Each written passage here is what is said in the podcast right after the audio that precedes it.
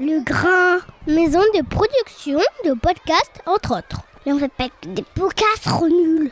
Bah oui, c'est pour ça que j'ai dit entre autres. On cause, ça parle de, ça cause de, on parle de quoi? On cause de quoi? Ça parle de quoi? Ça cause de quoi? On ne commande pas aux gens, sinon ils ont une fonction. Et à partir du moment où ils ont une fonction, en trois jours, ils ont oublié pourquoi ils sont venus. Et le pourquoi ils sont venus, il y a toujours une belle raison. Et effectivement, la fonction va détériorer euh, cette, euh, cette motivation de départ et va éteindre Chers les auditeurs, chères auditrices, Ao Bismillah, bienvenue sur En Cause 2, le podcast qui prend le temps de parler de toutes les cultures et qui rentre dans l'intimité de ces métiers passion qu'exercent mes invités. Je suis très heureux de vous convier à cette 15e causerie autour cette fois-ci du métier de plasticien avec Sébastien Léral qui pratique ce métier depuis 30 ans environ et qui a produit plus de 1000 toiles. Il n'y a pas si longtemps, je rencontrais Alexis Peskin, lui aussi plasticien, mais euh, j'ai trouvé intéressant de mettre en perspective leurs euh, deux approches de leur discipline. Et pour vous donner d'ores et déjà un ordre d'idée, Sébastien nous parle en fin d'émission de son dernier projet pour lequel il s'est tranché le lobule de l'oreille gauche. Je ne vous en dis pas plus pour le moment, mais Sébastien est tout sauf un barge ou un illuminé. Cette très longue conversation nous amène à comprendre son évolution et surtout le pourquoi de sa peinture, lui qui ne se considère justement pas comme un peintre. Il me reçoit dans son atelier devant une impressionnante toile de 8 mètres de long dont on parlera aussi en fin d'émission. Une chose est sûre, Sébastien Léral ne laisse personne indifférent. En tout cas, je suis sorti de chez lui plus riche que lorsque j'y suis entré. Et c'est tout le malheur que je vous souhaite à vous aussi. Je tiens à m'excuser pour les quelques désagréments de son. Je sais pas pourquoi, mais le signal était très faible lorsque j'ai fait le montage. Et parfois, des bruits viennent parasiter l'enregistrement.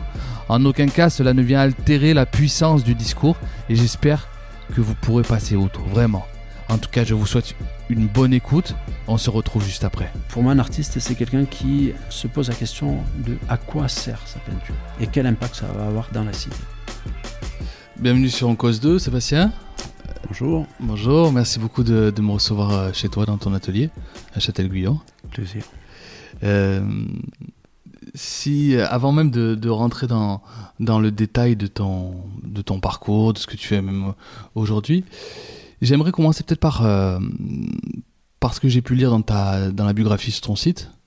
Il y a pas mal, euh, ton site est, est assez fourni, on, peut voir euh, à peu près, je pense, tout ce que tu as fait euh, peut-être de- depuis le début. Pas tout, mais presque. Beaucoup de choses, ouais. Et, euh, et donc, dans, dans cette bio, cette bio commence en disant que tu as grandi dans l'Aveyron Mm. Et que euh, à 8 ans émerge en toi le, le, le désir de prendre une voie différente. Et est-ce que tu, tu peux, nous- tu peux nous peut-être nous, recontextualiser cette, cette enfance-là dans, dans l'Aveyron et peut-être est-ce que est-ce que c'est bien plus tard que tu as conscientisé que tu voulais prendre une voie différente? Ou, ou alors vraiment dès 8 ans tu as, senti que tu voulais faire autre chose que Non, c'est juste parce qu'il y a un déménagement et que je perds tous mes repères. ouais Et, euh, et que d'un coup, j'arrive dans un lieu où je ne connais personne, ou personne même parce que je suis, euh, voilà, je suis le fils d'un type qui, qui, a une importance sur le village, et, euh, et que c'est un con, et que je suis le fils du con. Voilà, un petit peu en résumé. Donc la relation à l'autre, elle est, elle est grandement affectée. Et en plus, il n'y a pas de gamin de mon âge, il y a juste un jeune homme de mon âge. Et, euh, et sinon, les autres sont plus vieux, donc euh, ouais, c'est compliqué pour moi. Et puis à l'époque, je, fais, hein, je suis tout petit et, tout chétif. Donc tout ça fait que ma, position sociale, elle est, à 8 ans, elle est compliquée, comme plein d'enfants aussi. Et en contraste, parce qu'à la maison, tout se passe bien. Voilà. Donc, euh, à partir de là, il y a une espèce d'isolement, en tout cas que moi je ressens. Et le, seul endroit où, je me retrouve, c'est dans le dessin et la peinture. Et donc, euh, à 8 ans, sur une, espèce de boutade de mon prof, de mon maître d'école d'alors, c'est un maître à l'ancienne, euh, voilà, qui me dit qu'est-ce que tu veux faire plus tard? J'ai dit chirurgien, il me dit tu sais le nombre d'études et tout ça, tu passes tes heures à, dessiner, pas à travailler. Et du coup là, je comprends que ouais, c'est peut-être, euh, voilà. Donc je vais m'accrocher à cette idée. Et puis cette idée, euh, elle va prendre corps de plus en plus parce que plus je travaille et plus on reconnaît en moi quelqu'un qui a un intérêt. Voilà. Et tu dessines quoi à l'époque? J'en sais rien, des, des- des trucs d'un gamin de 8 ans, Ouais. des petites bagnoles, des chevaliers, j'en sais rien quoi, tu vois. Ouais, parce que euh, je te disais tout à- l'heure hors micro que j'avais euh, interviewé euh, Alexis Peskin, un artiste, et euh, quand je- dans, dans sa con- il avait fait une conférence où, pour se raconter, il montre ses œuvres, mais av- avant de montrer ses œuvres, il montre un dessin à 8 ans justement, Mm. 8 ans ou 10 ans, euh, où il a ce sorte de, de panthéon de figures euh, noires, de leaders noirs. Mhm. Euh, donc c'est pour ça que je te pose la question, est-ce qu'il aussi il y avait dans tes dessins déjà euh, une sorte d'exutoire par rapport à ce que tu es en train de, de- de décrire Non, non, je suis à- plutôt accroché aux images de la télé. Ah, D'accord, ok. Ouais. Et euh, non, rien de tout ça. Il n'y a pas d'exutoire parce que à la fois, je j'ai j'ai pas de, je ressens pas ce lieu-là comme un lieu qui va être euh, qui va être euh, noirci. Voilà. Sans, Ouais. sans mauvais jeu de mots, bien sûr, par Ouais. rapport à ce que tu viens de Ouais. dire, mais noirci de ce que j'ai euh, de compliqué à l'intérieur. Ouais.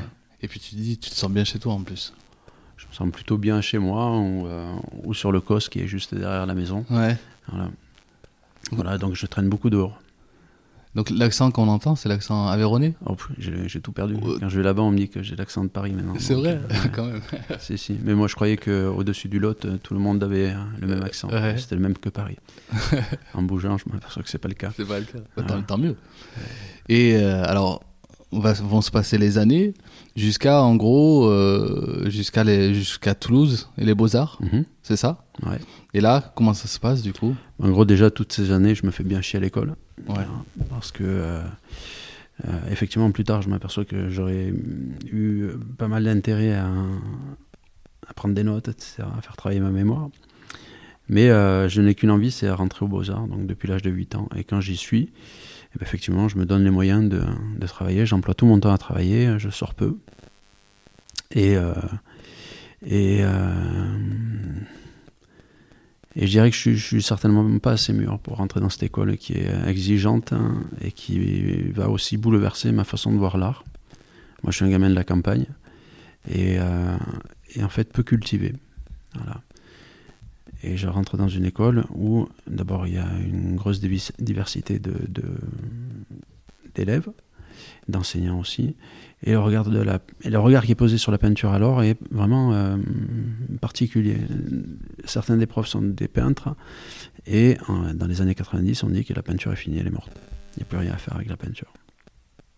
Donc, euh, tu vois, tu as l'impression que d'un coup, tu es une espèce de, porteur de je sais pas quoi. Enfin, tu t'es investi dans un rôle à la con qui, qui, qui a, qui a pas lieu d'être non plus. Et, euh, et c'est un peu la guerre, quoi. C'est-à-dire que quand je rentre en troisième année en art, euh, j'ai très très peu d'échanges avec les profs, sauf un qui me prend en stage, qui me fait rencontrer euh, euh, Viala, qui me qui m'amène dans la maison de Filiou, qui voilà, qui me bouge un peu. Et et j'a- et j'apprends aussi en même temps des choses. C'est-à-dire que c'est heurté ce qu'on me fait, ce qu'on ce qu'on me fait subir entre guillemets. hein. C'est assez heurtant et, et ça va rester imprimé. Donc à, à l'époque, j'ai pas aucun, aucune ressource pour analyser ça, pour avoir du recul. Je suis pris de plein fer. euh, Je m'effondre souvent et je reviens à l'atelier. Tu vois, je- j'arrive le soir, je, je suis souvent le der- un des derniers qui reste à, l'école le soir. Les profs arrivent défoncés après un apéro bien, bien arrosé et je me fais pourrir, quoi. Mais pourrir de chez pourrir. Mais Et- pour eux, par rapport à quoi? Ça, je- Euh, par rapport à quoi? Par rapport au fait que je peins mal, que. que Ah ouais? Je, je, je- pense aussi que j'ai pas forcément je suis pas assez mûr j'ai pas non plus euh, tu vois moi j'ai une enfance paisible j'ai été aimé voilà j'ai pas été abusé de quelque manière que ce soit. Et que euh, euh, je suis plutôt naïf euh, gentil garçon dans tous les sens du terme. Et euh, et que je suis pas assez mûr et j'ai pas- grand chose à dire non plus tu vois. C'est-à-dire je suis pas investi politiquement alors. Je voilà j'ai un rapport plutôt à la nature qui est qui est euh, voilà qui me nourrit Mais les hommes, finalement, j'y connais pas grand-chose.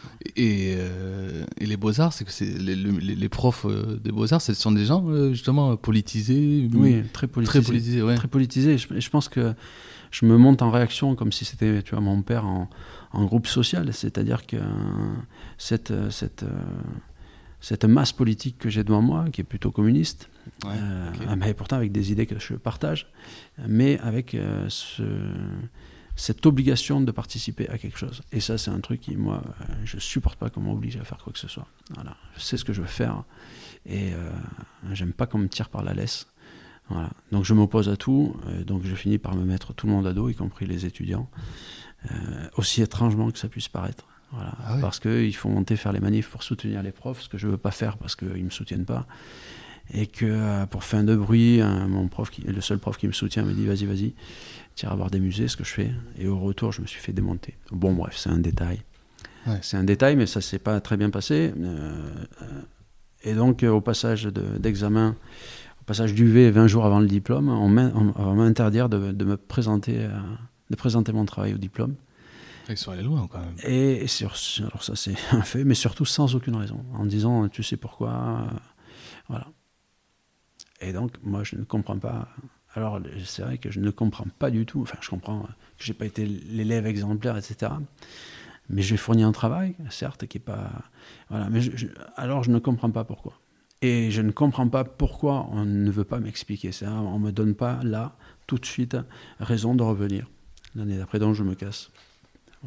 On, pourrait pourtant imaginer que des gens qui sont portés comme ça par euh, une idéologie plutôt révolutionnaire pourraient être assez admiratifs finalement d'un d'un jeune qui, qui, qui tient qui tient tête coûte que coûte. Non? Bah, tête qui tient tête certainement aussi naïvement par rapport au système. Et euh, il m'a fallu quand même pas mal d'années, mais, mais c'était aussi certainement. euh, Moi, j'ai envie de faire confiance aux gens, j'ai envie que ce soit une histoire positive au final. Et que, euh, comment dire, quand il y a un souci, on peut toujours dire que c'est l'autre, on peut aussi dire que c'est soi. Et quand c'est soi, ça veut dire qu'on a les manettes. Les manettes de changer ou pas les choses, mais en tout cas, on a des solutions à la problématique. J'ai envie de penser que ces gens-là étaient euh, peut-être bienveillants même s'il y avait des, problèmes de hiérarchie, de pouvoir, d'autorité sur les élèves, etc. Euh, moi, j'ai envie que ça soit bienveillant et de me dire que je n'étais pas très mûr non plus et que euh, eux, ils représentaient, ils formalisaient le système. Peut-être qu'ils n'avaient pas tant envie de me faire chier que ça, mais en tout cas, c'était un compte rendu de ce qui se passait dehors. Avec le recul, je m'aperçois que c'est exactement ce qui se passe dehors. C'est-à-dire qu'aujourd'hui, là, aujourd'hui, je suis dans la même situation que, euh, que ce 20, sé- que ce 20 euh, juin, ou je sais pas quel jour c'est, tu vois, 20 jours avant l'examen, je suis dans la même situation. Il y a une espèce de censure qui s'abat comme ça. Et euh, elle, est, elle est sourde, elle est muette, tu vois. Elle dit pas ses raisons, elle dit pas, mais, euh, mais euh, à l'école, on me disait, fais gaffe, l'artiste maudit, ça n'existe pas. Et ça veut dire l'artiste qui est tout seul, qui n'est pas entendu, qui n'est pas soutenu, qui n'est pas dans un réseau. hein, ça n'existe pas. Et moi, je me disais que c'était pas vrai. Mais si, c'est vrai. C'est que tu peux plus t'appeler artiste si tu n'as pas de communion avec les autres, si tu n'es pas en communication avec les autres. Voilà. Donc ça, c'était un fait, c'est une leçon que j'ai appris. Mais il se- trouve qu'on on reproduit souvent les mêmes schémas de fonctionnement parce que euh, parce qu'on n'a peut-être pas rencontré les gens ou on s'est pas mis à la portée des gens qui auraient pu nous enseigner d'autres façons. Mm. Voilà, bah, c'est ce qui s'est passé. Je suis parti des beaux-arts. Et là, du coup, tu as 20 ans à peu près? Ouais, ouais, Ouais. c'est ça. Et parce que tu, nous- tu nous disais que c'était ton. Les beaux-arts, c'était une sorte de. Ouais. c'est Une sorte d'oasis, de. de- c'est un rêve que tu portais depuis que tu étais gamin, Ah, tu ouais, disais. ouais, ouais. Et comment, comment ça se passe du coup là? Tu, tu reviens la, la Non, queue mais- entre les jambes euh, dans, dans ton village? Comment ça se passe? Dans ma tête, dans ma tête, hein, je, je suis fou de rage. Euh, à la fois fou de rage et puis finalement ce- cette, euh, cette énergie-là, euh, je vais aussi la positiver. C'est-à-dire que je suis parti pour, pour de toute manière faire ce que j'ai envie, parce que je ne ferai pas autre chose. Donc ce qui était avant n'a pas changé après. Je, je n'attendais pas des beaux-arts un diplôme pour faire prof ou quoi que ce soit. J'attendais une formation pour pouvoir être artiste. Donc j'avais reçu une formation, certes pas aussi longue, euh, voilà, mais euh, j'avais, euh, j'avais matière pour, pour travailler. Mais la matière m'a nourri une dizaine d'années plus tard. Il a fallu que je digère, que je, que je suture un peu les plaies, hein, les plaies laissées par, ces, par cette histoire-là. Et donc, voilà quoi. Est-ce que c'est à partir de ce, ce moment-là ou un peu après que tu te, que tu te mets à, à, à lire de la philosophie euh, Non, c'est beaucoup plus tard. C'est beaucoup plus tard Ouais. Alors que- qu'est-ce qui se passe dans, cette, dans ce laps de temps-là? Là, bah, je, je, je fuis euh, et je vais faire mo- mon service militaire où j'avais pas tenu à me faire réformer parce que ça se passait très mal aux Beaux-Arts. J'avais pas d'ambition d'être militaire du tout, mais en tout cas, je me disais que c'était bien l'opposé des Beaux-Arts, c'était bien euh, le cadre militaire, donc j'ai été là-bas. Et puis, euh, j'ai été pris comme photographe, donc j'ai fait beaucoup de photos euh, perso, en études, voilà, j'ai eu du papier à volonté, etc. Et, euh, et j'ai croisé des gens aussi. Donc c'était des rencontres humaines avec des gens qui étaient finalement, je retrouvais le même microcosme, avec euh, des abrutis, avec des gens bien, avec des abrutis bien sûr, euh, par le cadre dans lequel ils étaient, Hmm. avec des gens plutôt intéressants, des gens détachés, des gens investis, des gens qui m'ont aidé. Et euh, je peignais, j'avais un atelier plus grand euh, que ceux que j'avais aux Beaux-Arts. J'avais un- on était dans une base, dans une base aérienne où j'avais un grand atelier pour travailler, donc je peignais tous les jours. Voilà. Et ça m'a aidé aussi à, à- à comprendre que euh, ma passion l'emporterait partout. Elle emporterait avec moi le fait que je sois euh, gentil, naïf, euh, etc. que c'était ma nature et que ça permettait aussi de, de- de partager ma passion. Et qu'à partir de là, ben, je, je dépendrai à ce point des autres que, que c'est eux qui, qui seront le, le- tu vois, le berceau de ma création. Et ça, ça dure combien de temps cette, euh, Ah, ça, je, je- je fais mes 10 mois, tu vois. un- Dis-moi, ok. Je fais pas plus. hein. Ouais. Et puis euh, j'ai quelques soucis de discipline, euh, Ouais, forcément, parce que j'aime pas qu'on me dise ce que j'ai à faire. Donc euh, j'imagine bien que ça se passe pas très bien. ouais. Voilà. Mais euh, voilà, ça, ça reste formateur. J'ai rencontré de belles personnes dans ces moments-là. Et puis après, ensuite, je vais faire plein de petits boulots. Je rentre dans l'Aveyron chez mes parents. ouais. Je fais plein de petits boulots euh, jusqu'à ce qu'on me propose de monter un atelier de peinture dans un IME avec des enfants autistes. Voilà. Mais euh, juste euh, avant d'arriver à là, euh, comment, comment tes parents ils vivent ça du coup? Ils, ils- ils comprennent que tu que tu t'accroches coûte que coûte euh, Ils comprennent. euh, comment ça se passe? Il y a, y dialogue, il n'y a pas de dialogue Comment Le dialogue est, est- est compliqué parce que je pense que mes, mes parents sont très effrayés depuis toutes ces années d'entendre que je veux faire artiste Ouais, déjà. et que chez moi, bah, tu vois, Eux, ils font quoi euh, mon père était directeur d'une boîte de meubles et ma mère euh, a fait plein de petits boulots. Elle, elle était fleuriste après. Ok. Mais dans l'Aveyron, euh, tu bosses. Oui. Il faut être. euh, c'est du romal, tu vois. Mhm, C'est pas pour rien qu'ils portaient les, les sacs de charbon à Paris après. Mhm, mhm. des, des gens bosseurs, c'était un peu la montagne, enfin la semi-montagne. Et, euh, et chez moi, on- euh, les gens se comparaient en valeur de travail à celui qui souffrait le plus. Quoi. Ouais, bien sûr. Donc, euh, donc forcément, un peintre, un peintre, parce que c'était un peu, on disait un peintre comme on disait un artiste, Ah et moi y compris. Faisais pas la différence entre à l'époque. Voilà, donc ils sont certainement soulagés que je me casse des beaux-arts. Et, euh, et voilà, je reviens à la maison, j'ai un boulot comme tout le monde, hein, parce que pendant deux ans, je vais travailler dans cette IME. Et ça les rassure.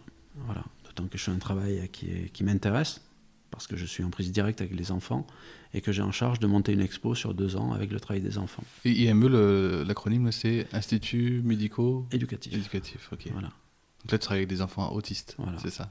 Ouais. Mais quand, quand tu rentres là, c'est en tant que. En tant que quoi?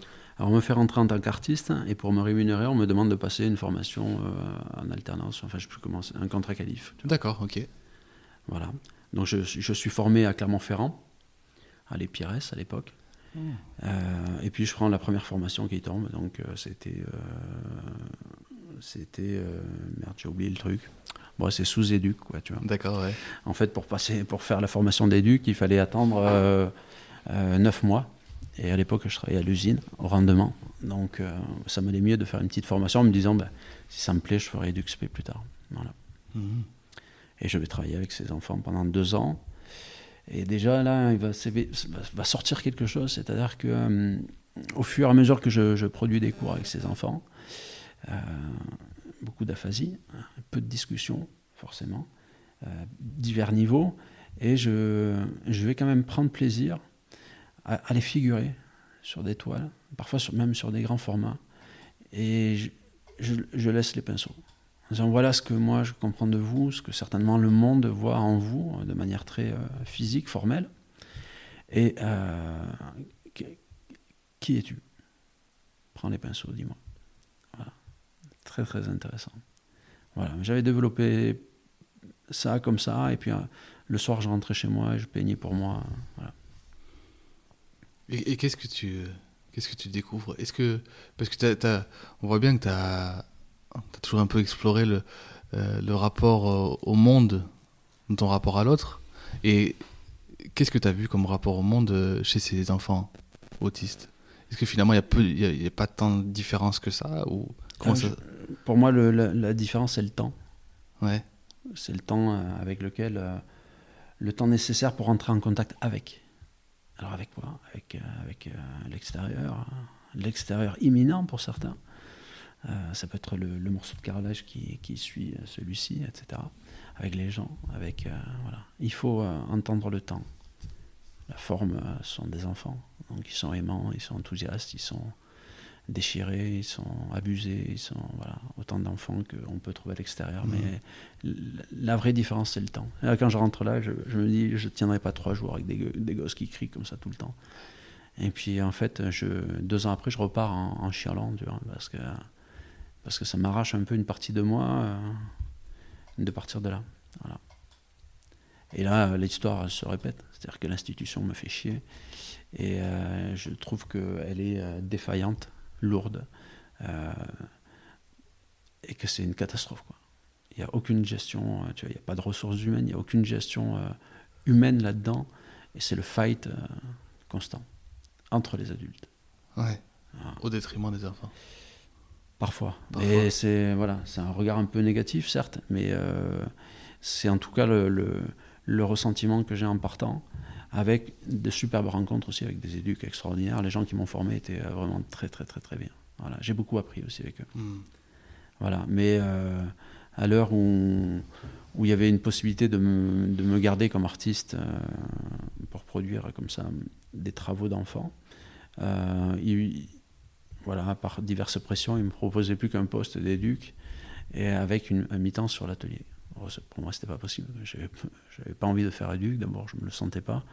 Euh, je trouvais que ça demandait des compétences que j'avais pas forcément, un recul que j'avais pas du tout, et euh, voilà, un recul, une distance qui, qui, se travaille, mais que naturellement je n'ai pas. Et donc voilà, je, je m'en vais un, un, peu en claquant la porte. Alors qu'il me propose un, un, CDI, un CDI mais euh, bah, je m'en vais et du coup je profite pour partir à Clermont ouais. parce que je rejoins ma femme avec, euh, avec laquelle je suis déjà depuis euh, 7 ans. D'accord. Alors c'était pas ma femme à l'époque mais en tout cas ma compagne mmh. qui est devenue ma femme et qui je suis toujours. Et donc je viens, j'arrive à Clermont et, euh, et le premier boulot que je trouve c'est de re-rentrer à l'école où on m'a formé comme éduc pour être prof pour les éducs spé. Voilà. Ça se passe pas bien avec l'institution non plus. L'histoire se répète. Toujours. Et... Elle se répétera toujours. Ouais. Parce que. Parce que. Euh, ah, il y a une définition qui me plaît, qui va pas plaire à mes amis fonctionnaires.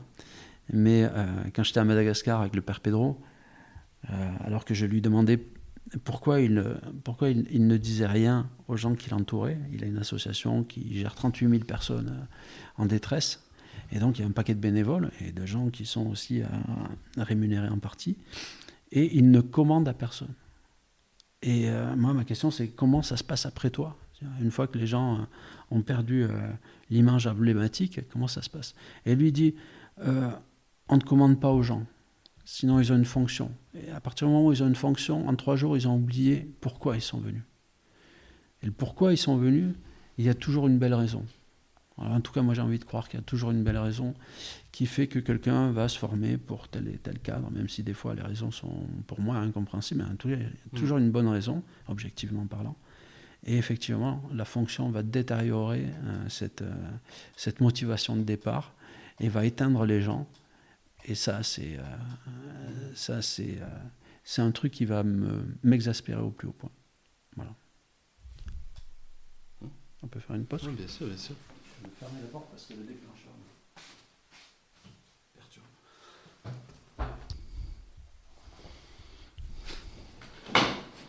Ouais, ça, ça, ça, je pense que ça, va- ça va me rester, ça. Voilà. Hum, Donc voilà, je vais euh, faire quelques, quelques remplacements en tant que prof de peinture aussi euh, au musée Roger Quillot. Où une, une amie à moi, artiste, me laisse, euh, me laisse un, un congé. Donc je vais travailler là-dedans. Et puis à l'époque, ben, pour moi, ça, ça s'ouvre un petit peu. J'ai eu une expo collective au FRAC. hein. Je suis pris dans un, dans un salon parisien qui s'appelle la, la jeune, la jeune Création, anciennement La Jeune Peinture. Deux années d'affilée. Et c'est vrai que les choses s'ouvrent. Et tu peins où, là, à ce moment-là? Là, à ce moment-là, je- quand je suis arrivé à Clermont-Ferrand, je peignais dans une cave.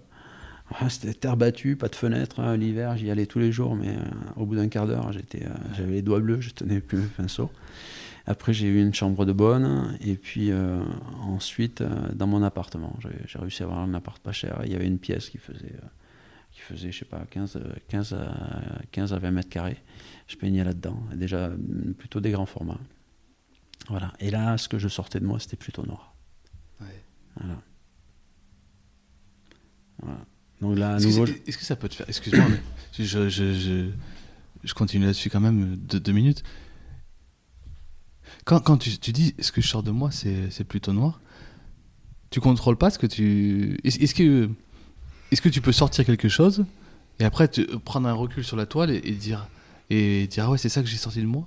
Mm. Comment ça se passe, processus de, de, de, de sortie de, toi? Moi, j'en quand j'en parle comme ça, j'en fais une analyse, euh, euh, comment dire, synthétisée. C'est-à-dire que dans le mode de peinture que j'avais, je réalisais des portraits, des autoportraits, plus souvent des autoportraits, et, euh, et je laissais complètement aller. Cette espèce d'énergie comme ça qui sort. Alors là, est-ce que c'est un exutoire ou pas? Même si j'en avais pas l'envie, parce que je bossais plutôt sur des choses euh, qui s'apaisaient, ou qui avaient envie de s'apaiser, avec euh, un rapport à la terre, des choses que j'avais perdues, un rapport à la nature qui était coupé. Alors, on reparlera hein, par rapport à la philosophie, mais, euh, mais effectivement, j'ai perdu quelques racines sur ce déplacement. de- à 8 ans, je change de, de, de village, à, à 28, je change de, de- région, et, euh, et ce n'est pas rien. Et de, de toute manière, ce n'est rien pour personne. Partir, c'est toujours euh, se couper un petit peu. Et euh, donc, je suis dans, cette course. Et il se trouve que euh, je déborde un peu d'énergie. Euh, ça depuis tout gamin. Et cette énergie sort. Et le corps du spectateur va lire ça. euh, dire Va ça assez précisément, finalement.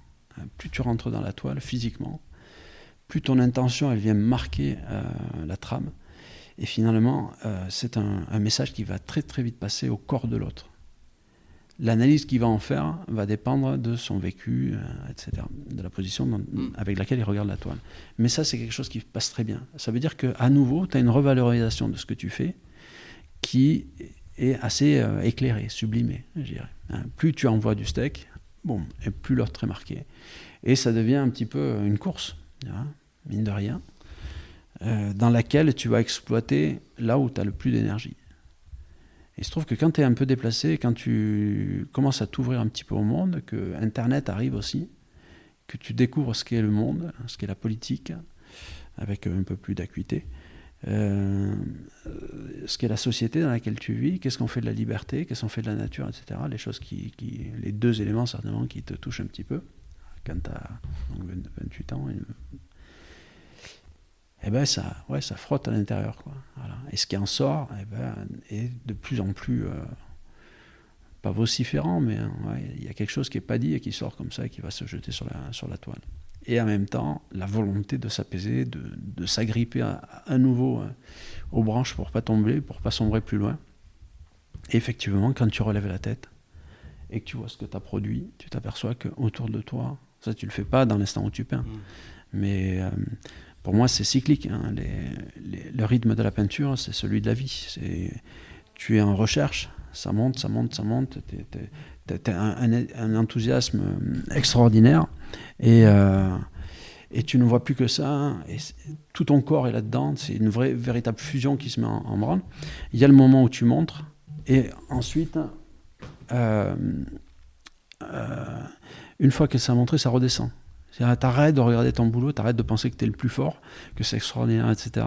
Tu regardes le reste du monde, et là, c'est une espèce de dépression sans fin, dans lequel, effectivement, tu reviens à la base de ton véritable métier. C'est pas être dépressif, hein, mais c'est être observateur, avec un œil nouveau. C'est-à-dire, t'as pris une telle gifle dans cette dépression, hein, dans ce manque de, de- de pressurisation, complètement ouvert, et tu es en danger aussi. Tu n'as plus la reconnaissance, tu sais que tu n'as plus rien, tu n'as plus rien à montrer, etc. Tu es complètement en danger quand tu es dans ce rapport-là à l'art. Et, ça fait que tu t'ouvres, tu es ouvert. Et c'est comme ça que tu es dans une réception plus fine au monde qui t'entoure. Et c'est parce qu'il y a cette réception et cette observation que tu vas reproduire par la suite quelque chose. Voilà. Ça, c'est mon analyse. C'est presque chamanique, quoi. Parce que finalement, tu reçois, si tu es ouvert complètement, tu reçois à la fois les bonnes, mais aussi les mauvaises vibrations, du coup. Ouais, après, euh, je suis comme tout le monde quand euh, tu dis c'est chamanique, ouais, c'est Internet. Tu ouvres Internet en 2001, Mhm. hein, tu reçois tout, quoi. Tu vas voir les snuff movies, etc. Mhm, tous- tous les pires mhm. trucs, et tous Mhm. les meilleurs aussi. Donc tu es au jus de tout ça et tu prends tout ça dans ta gueule. Et ton corps, qu'est-ce qu'il fait de tout ça? C'est-à-dire, on n'est plus sur le journal de TF1 qui te raconte, euh, ou, ou de, de, de France 3, euh, comme il y avait chez moi, qui te raconte la, la, la, la région Quercy-Rouergue, hein, voilà, Mhm. alors euh, à Albi, euh, ouais, non, là c'est plus ça, quoi. Ouais. T'aperçois qu'on tombe des tours avec deux avions et que, et que un peu plus loin, ouais, ça se passe pas tout à fait comme ça, quoi. Et que ton histoire, ouais, non, il y a des pans de l'histoire qui se révèlent, euh, ce qu'on a fait euh, ci et là, Ouais. la, colonisation, etc. Et tu disais, de- donc toi-même, tu, finalement, tu lèves la tête, tu regardes ce que tu as produit. Moi, je me pose la question si tu t'accompagnes, du coup. Comment ça Est-ce que euh, la, pièce dans laquelle tu peins, c'est vraiment. Bon, dès que tu t'en sors, c'est fermé, c'est, ton endroit? Ou, alors il y a, du va-et-vient et du coup, du coup ta, femme, quand, tu peins ces choses sombres, elle est, aussi spectatrice de ça et vous, vous, vous échangez là-dessus? Comment ça se passe euh? Le lieu où je peins, c'est une chambre hein, qui donne accès à la salle de bain. Donc non, c'est pas clos. Ouais. Et ça, c'est un véritable problème pour moi. Parce que quand on reçoit des gens, y compris des gens que j'ai pas forcément envie d'avoir, euh, là, ici et maintenant, en tout cas, les gens euh, voilà, peuvent rentrer là-dedans, me perturbent, etc. Donc ça, non, ce n'est pas mon lieu, ça c'est sûr. C'est un lieu qui est ouvert et je, je- je suis contraint à le laisser ouvert. Donc ça, c'est un, un petit manque. Et ma femme, à l'époque, ne, ne- on n'échange pas là-dessus, très peu. Voilà. En tout cas, moi, c'est l'impression que j'ai, c'est que elle est dans un truc où on ne discute pas. Mais même moi, je n'ai pas spécialement envie de discuter sur la peinture. Je m'aperçois que ce que je peins, c'est jamais réellement euh, euh, vu avec l'intention que je veux y mettre dedans. Donc, euh, donc non, on n'échange pas tellement. Et je, lui en ferai une espèce de, de pauvre reproche un peu plus tard. Non, je pense qu'elle le vit, elle est de son côté, mais il n'y a pas grand-chose à dire. Et peut-être que je n'ouvre pas non plus la porte euh, réellement pour que ça puisse se faire. Mm. Ouais, parce que dans, dans tout ton, dans tout ton travail, euh, on, on voit bien, hein, on, on en parlera tout à l'heure, tu me diras si c'est si c'est un peu si le mot est, est juste, il est, il est sûrement pas, une sorte de d'obsession dans, ce rapport à l'autre. Mais je me encore une fois, je me posais la question c'est comment de, de, de, de vivre avec un avec un, un plasticien quelle, quelle est la place de l'autre, finalement, à côté de, de quelqu'un qui a ses cycles, et ses, ses cycles aussi intenses? Co- co- Comment, comment, enfin, c'est pas toi, il faudrait peut-être interviewer du coup ta, ta compagne plutôt que toi, mais qu'est-ce que toi t'en, t'en dis de ça? Euh, donc, mon point de vue, après, bon, ça fait 27 ans qu'on est ensemble, donc euh, je connais un peu son point de vue. Il se trouve qu'on est parti sur des bases où moi je faisais ce que je voulais. Moi, le mot liberté, voilà, il a un sens et il s'applique aussi surtout. C'est pas juste une, une digression intellectuelle comme ça où effectivement on est tous libres intellectuellement. Comment tu l'appliques au jour le jour, hein, physiquement? Donc, je fais ce que je veux, quand je veux. Euh, donc ça, ça heurte beaucoup de gens et la première à être heurtée, c'est ma femme. Mais euh, par ailleurs, euh, je concède à l'autre ce que, ce que je demande. Elle fait aussi ce qu'elle veut. Et je ne l'oblige à rien. Voilà. eh ben, ça veut dire que t'en chies, quoi. T'en chies, forcément. Parce que c'est pas comme ça qu'on a été éduqué. Et que, et que cette euh, interdépendance, elle n'est pas compétitrice. Elle n'est pas non plus euh, de l'ordre de la possession. Et, et ça, c'est compliqué à la fois. Et puis, je pense qu'avec ma femme, ça a été très simple. Voilà. Et elle fait quoi, elle? Elle travaille euh, dans un, un cabinet de notaire. D'accord, ok. Voilà. Dans le droit et voilà. Et de la même manière, souvent on me dit ah t'as de la chance, ta femme elle te laisse faire ce que tu veux. Mais moi, euh, j'ai- pas demandé l'aval à personne. J'aurais fait de toute manière ça. À 8 ans déjà, je savais ce que je voulais faire. Donc, euh, euh, si ça n'avait pas été avec avec la peinture ou avec l'art et, mon engagement, bah, ça aurait pas été du tout. Ma femme avait un projet d'avoir des enfants qui n'était pas du tout le mien. Et ben, par contre, j'ai davantage tenu à, à la personne qui était ma femme que, que à, à mon projet de non-enfant. Et du coup, j'ai appris à être père.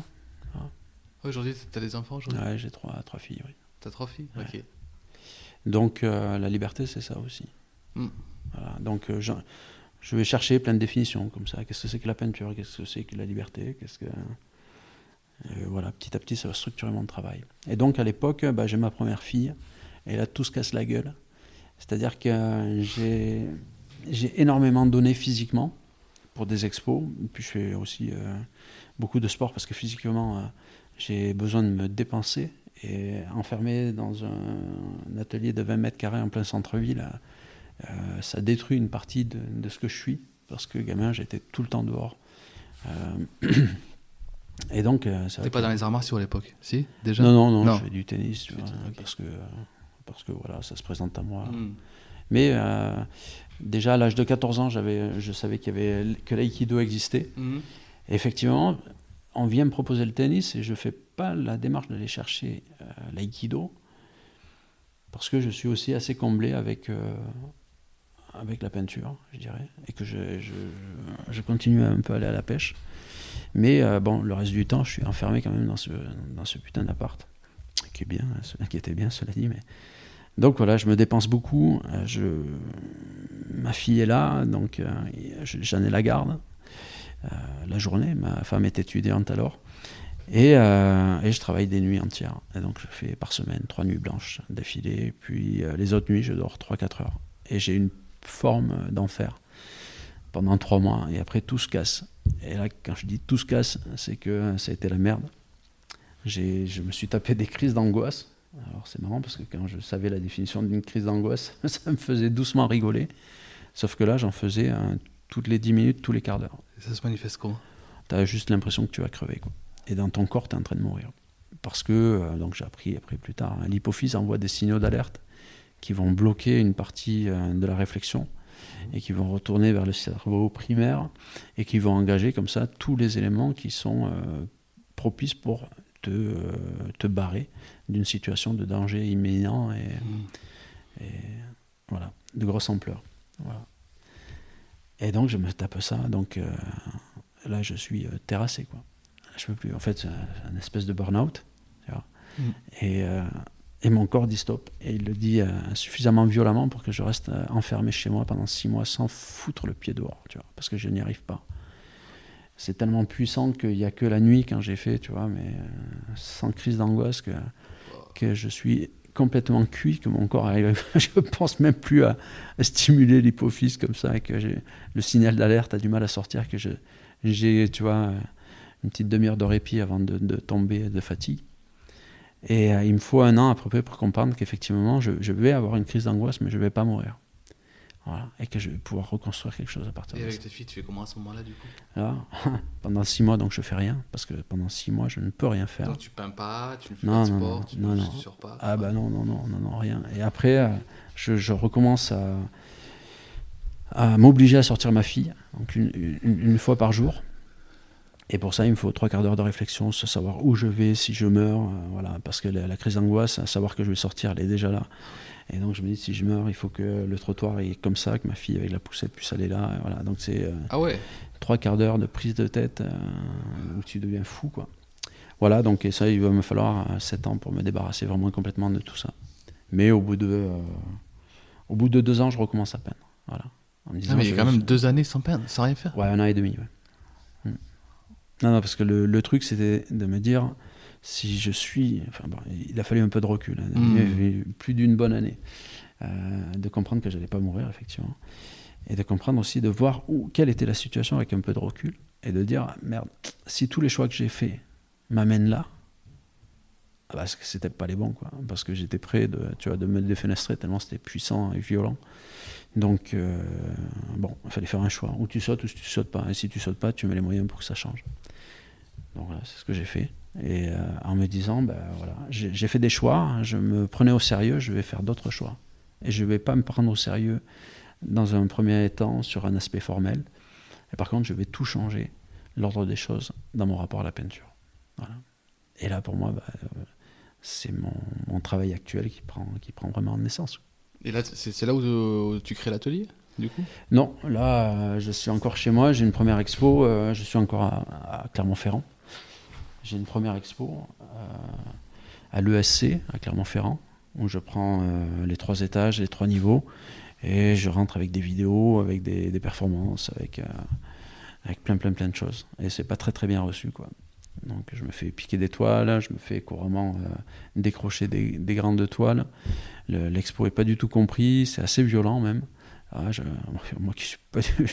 Même les mecs m'avaient foutu en pression tellement que j'ai été sorti de mes gonds. Alors ce qui arrive très rarement. Et euh, la dernière semaine, il y avait même un vigile pour, euh, pour, euh, voilà, pour garder l'expo. Donc c'était un travail qui était, hein, qui était fort, qui s'appuyait sur les relations que j'avais sur Internet, parce que de 2000, euh, on va dire 2001 à l'arrivée d'Internet jusqu'en 2004, hein, voilà, je fais énormément de portraits sur Internet, sauf le temps où je peux plus peindre.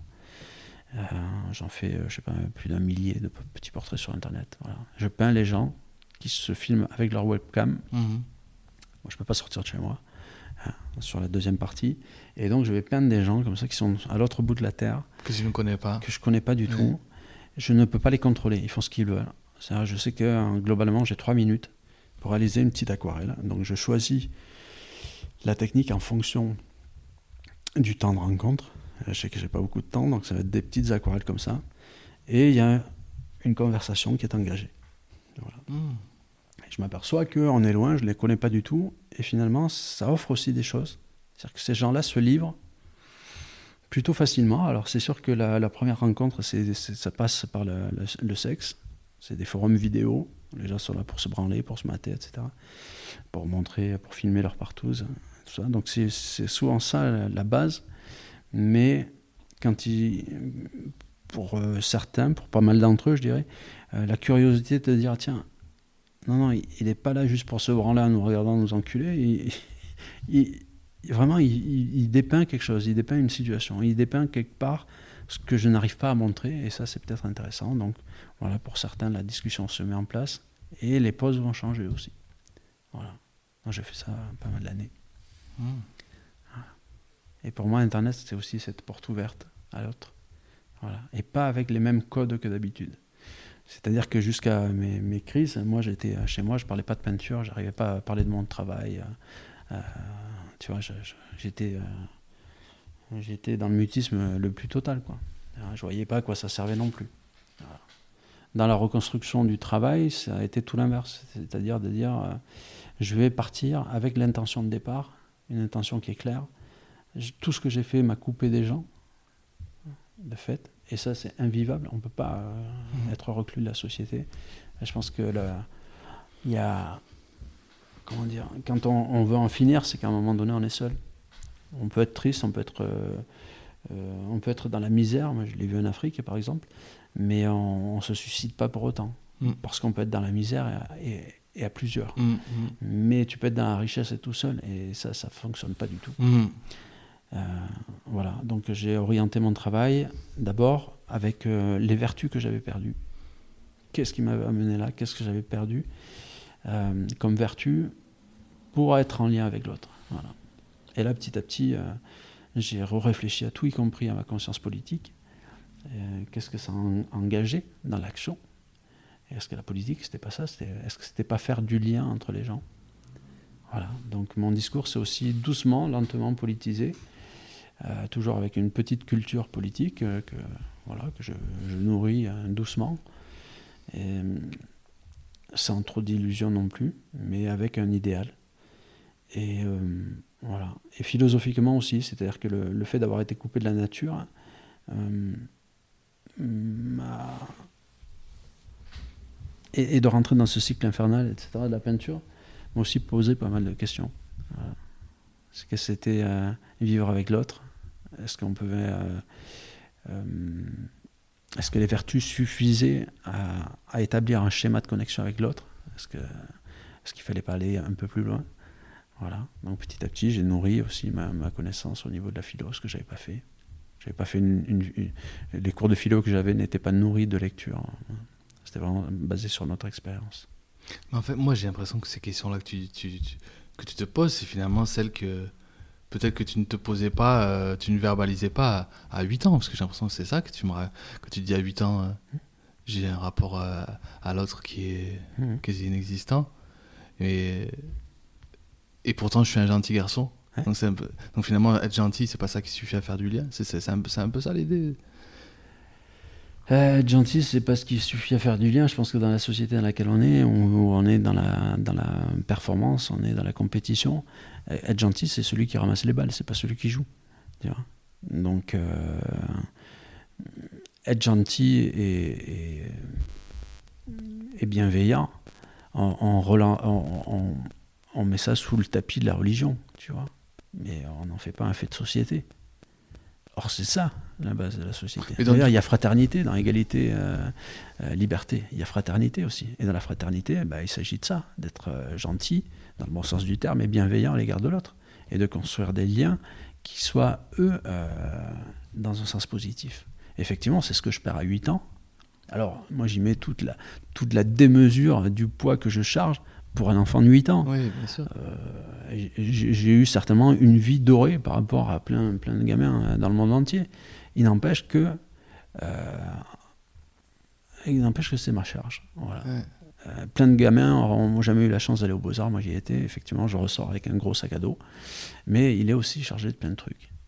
Mais est-ce qu'on ne peut pas avoir ça Est-ce qu'on est, qu'on est obligé d'avoir des Van Gogh hein, tout le long d'un parcours d'un pays, dans son histoire? Est-ce qu'on comprendra un jour que euh, mettre en place euh, les choses pour que les gens s'inscrivent librement dans leur pays, dans leur société, sur leur, sur leur patrimoine global, hein, euh, qui appartient à tout le monde, est-ce que ça, c'est pas ça, une idée politique qui s'est nourrie d'une histoire, de la philosophie, qui s'est nourrie un peu de tout le monde Est-ce que c'est pas ça la valeur d'un pays euh, Tu vois C'est pas ce que devrait être un pays aujourd'hui, quoi.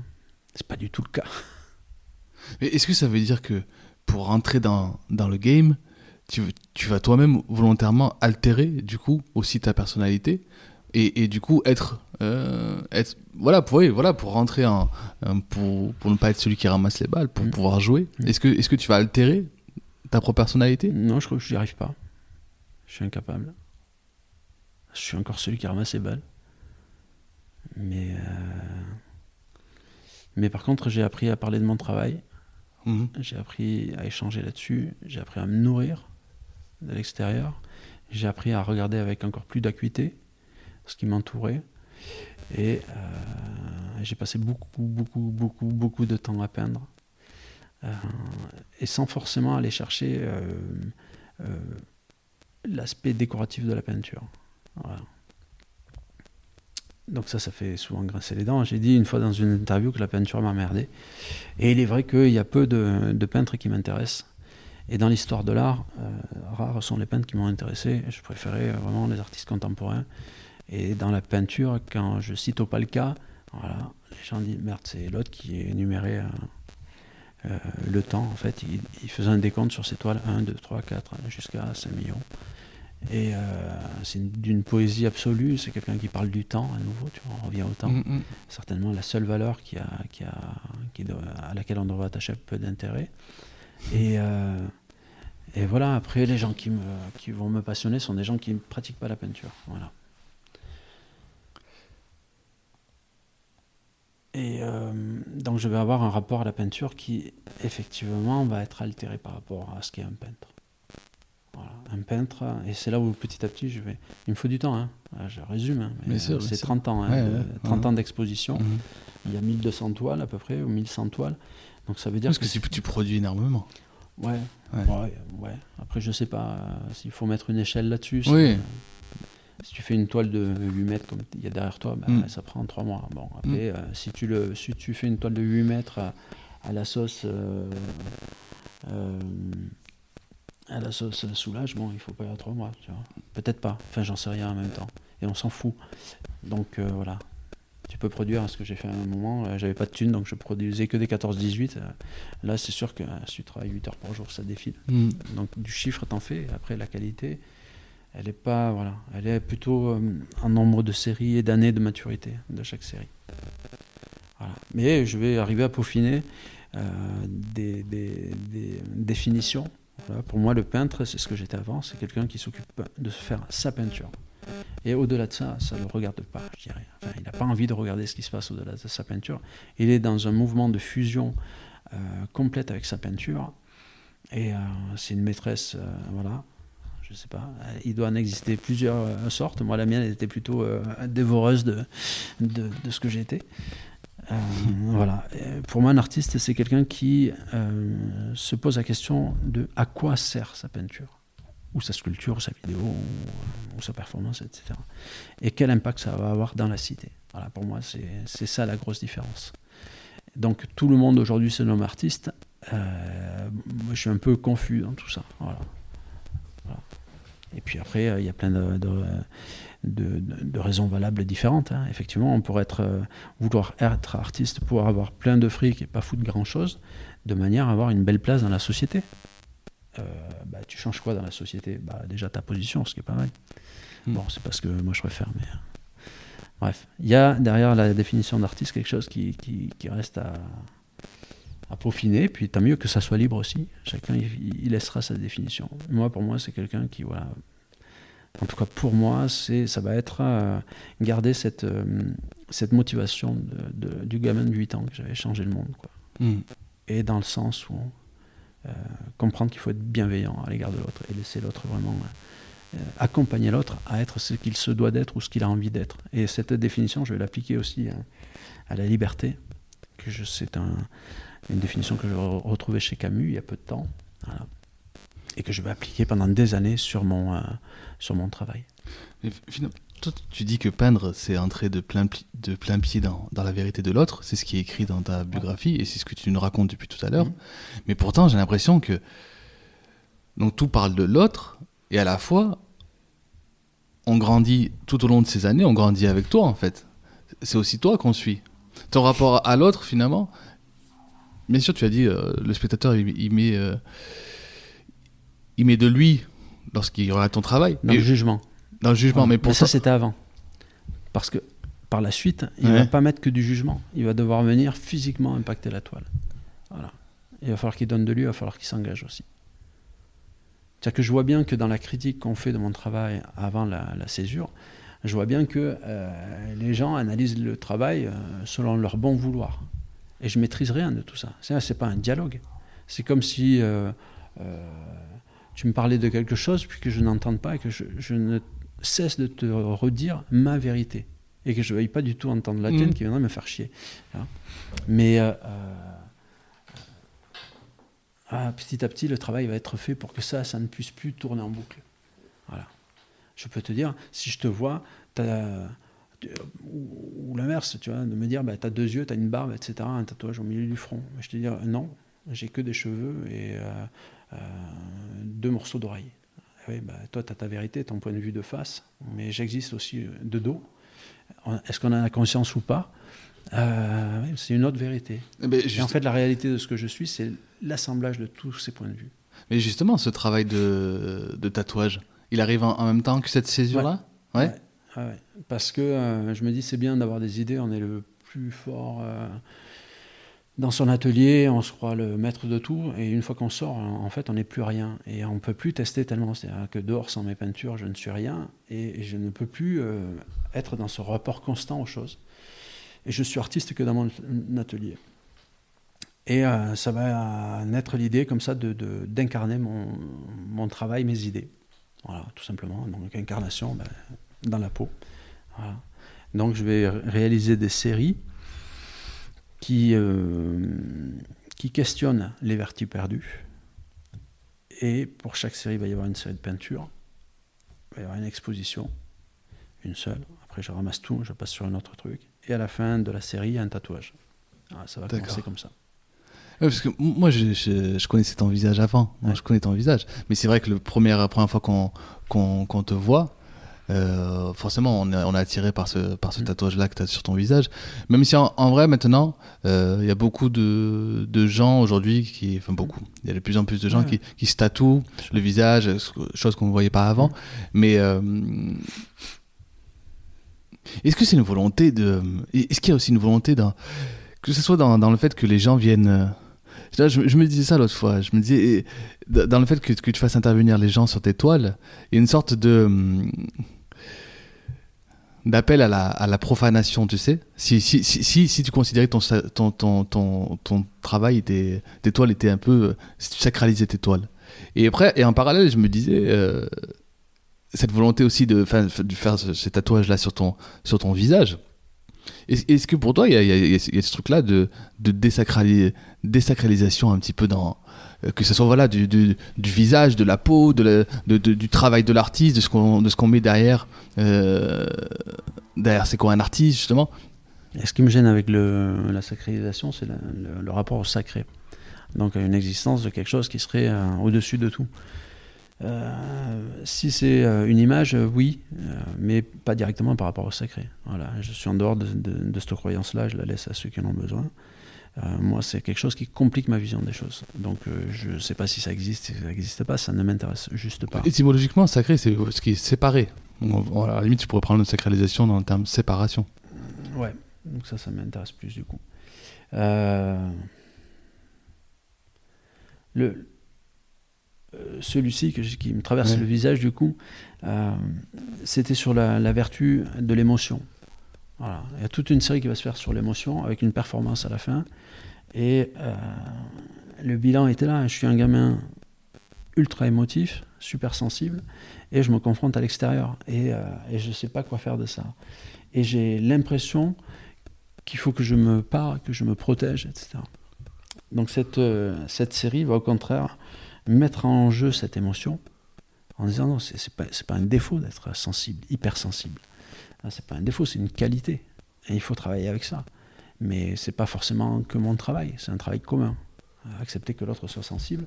Tu vois, un garçon qui pleure, euh, c'est pas une, tu vois, c'est un défaut d'éducation qu'on a, de pas laisser pleurer les garçons. C'est une catastrophe, je trouve. Hein, Il faudrait mieux de, les apprendre même à chialer, quoi. Ce qui n'est pas le cas. Donc, euh, faire toute une, une série de peintures dans laquelle je suis pris par mon émotion, etc. Et au final, marquer ce truc-là sur ma gueule. Et me dire, plus jamais tu oublieras que l'émotion, c'est quelque chose que tu portes en toi, que tu as. Ne la cache pas, laisse-la transpirer, partage-la. Et, euh, et chaque jour, tu, vas en, tu vas, en auras le bénéfice. Et aussi, forcément, les désagréments. Voilà. Mais la première intention, elle est de moi par rapport à moi. L'autre rentre pas forcément euh, en jeu euh, par rapport à ça. Petit à petit, ça va entraîner ça, parce que la réaction des gens, elle est, elle est aussi sans appel, quoi. Mais elle est plus sans appel euh, parce que je pense que les, les gens ne comprennent pas, voilà, tout simplement. Mais comme euh, toute situation, quand tu comprends pas, ça devient un truc. euh, Ouais. c'est trop chiant. Et puis c'est pas que ton corps, on a un corps commun aussi. Quelle liberté tu prends avec ton propre corps Ça veut dire quelle, quelle liberté l'autre ne peut pas prendre avec son propre corps. Mhm. C'est pas juste se foutre un trait sur la gueule. Ça veut dire comment tu vas au boulot le lundi avec. Comment tu vas faire tes courses quand ça va pas, que tous les gens s'arrêtent pour te dévisager.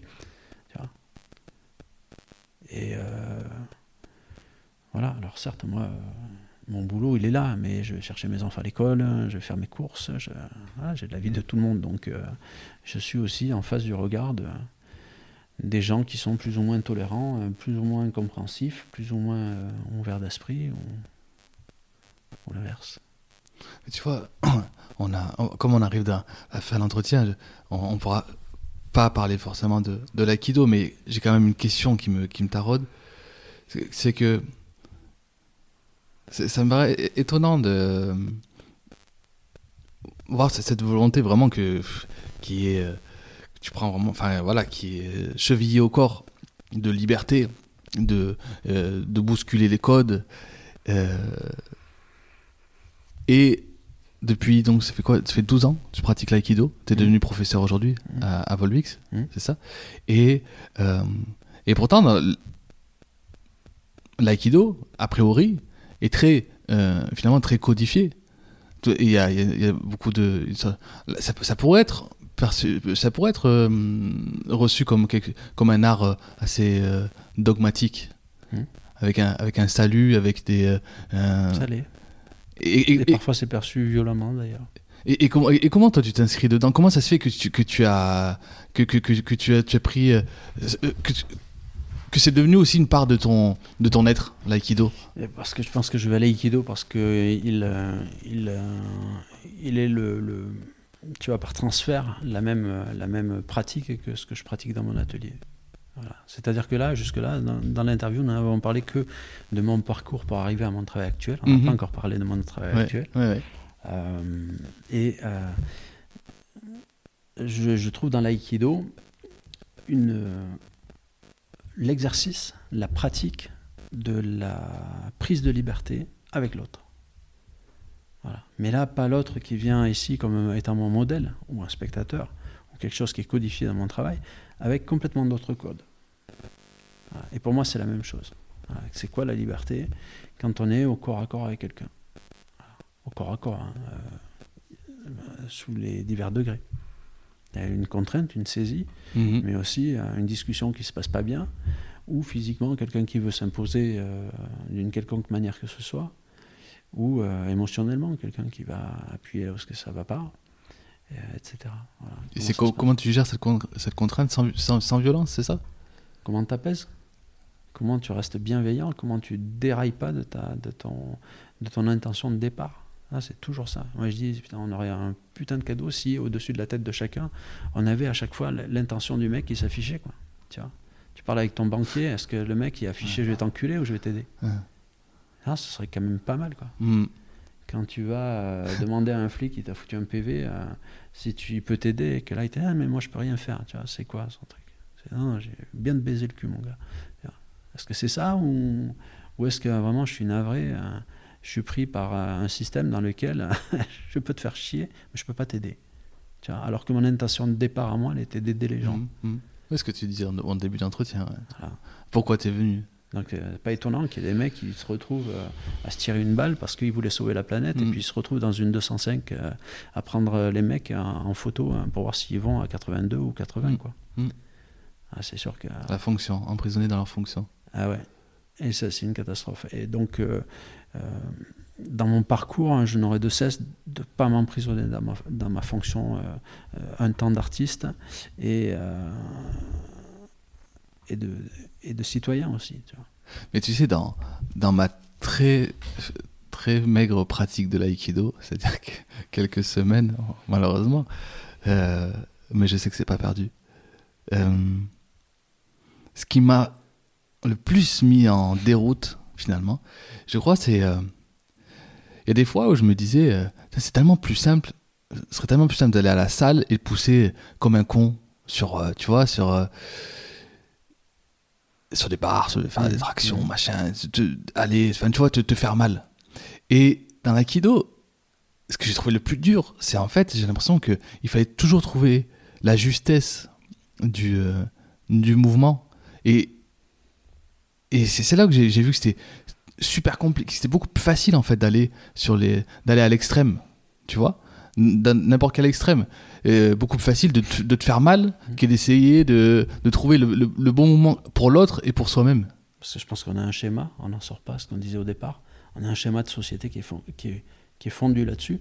Ah, tu te fais mal, tu pousses, tu es dur au mal, comme on disait chez moi. Ouais. Hein. Ouais. Et, euh, et plus ça fait mal, mieux c'est. C'est tu vas avoir des épaules comme ça qui te servent à quoi?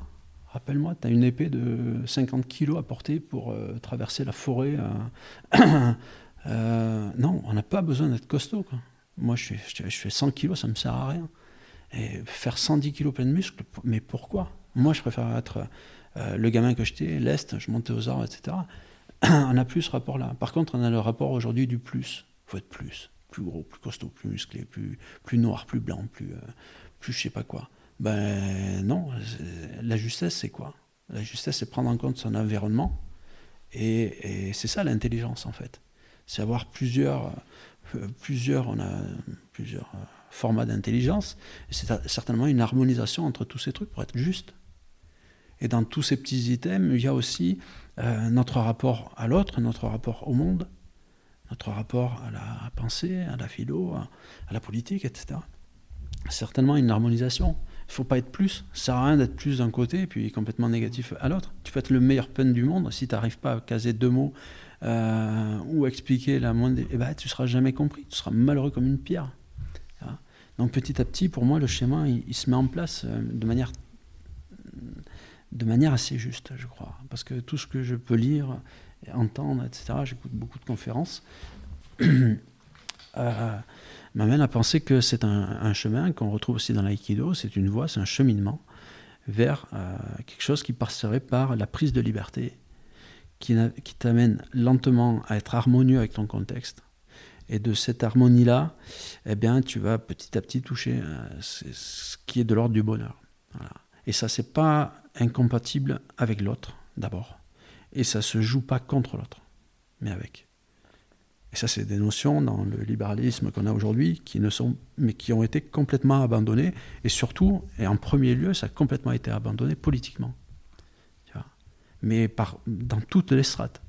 Si tu regardes comment se comportent les artistes entre eux, tu dis on a perdu un truc, quoi. C'est-à-dire que là, tu commences à regretter peut-être l'époque où les profs, ils avaient euh, des convictions politiques qui étaient euh, euh, clairement portées à gauche. Et, actuellement, du coup, ton, travail actuel, tu, te dis justement, on a parlé essentiellement de ton, de ton parcours pour en arriver là, même si, et justement, c'est un peu le, propos de façon de, de, ce podcast, c'est de, comprendre un parcours mais euh, actuellement, tu, tu, tu, dirais que tu es encore euh, sur. Euh, tu as, eu cette fameuse césure? Et, et, et, là, et là tu, tu, tu, continues à pousser, à développer ce, ce, ce, nouveau travail que tu as effectué après cette césure? Oui, bien sûr, bien sûr. Donc, c'est. c'est près de 6 ou 700 toiles. Hein. Ce sont des séries avec beaucoup, beaucoup de performances, ce qui rentrait en jeu en fait je commençais à faire des performances. C'est-à-dire qu'il était alors question de, si me prendre au sérieux m'amener là, je vais passer vers le, vers le chemin du ridicule. Et ridicule, c'était parler aux autres, m'afficher, travailler en public, ouvrir mon atelier. Donc j'ai fait tout ça. Voilà. Me tatouer la gueule, etc. Et euh, sans cesse, sans cesse être en recherche et pas devenir mon employé, ni mon patron d'abord. Je suis comme un chercheur. Donc voilà, il faut trouver. Euh, j'ai des potes qui sont au CNRS, il faut trouver les financements. Bah, bah, je suis pareil. Il faut trouver les financements pour faire un tel projet. Et à chaque fois, questionner l'autre. Donc tout mon travail va s'articuler effectivement autour de la peinture, qui est la symbolique de ce que notre société trouve de bien fait, entre guillemets.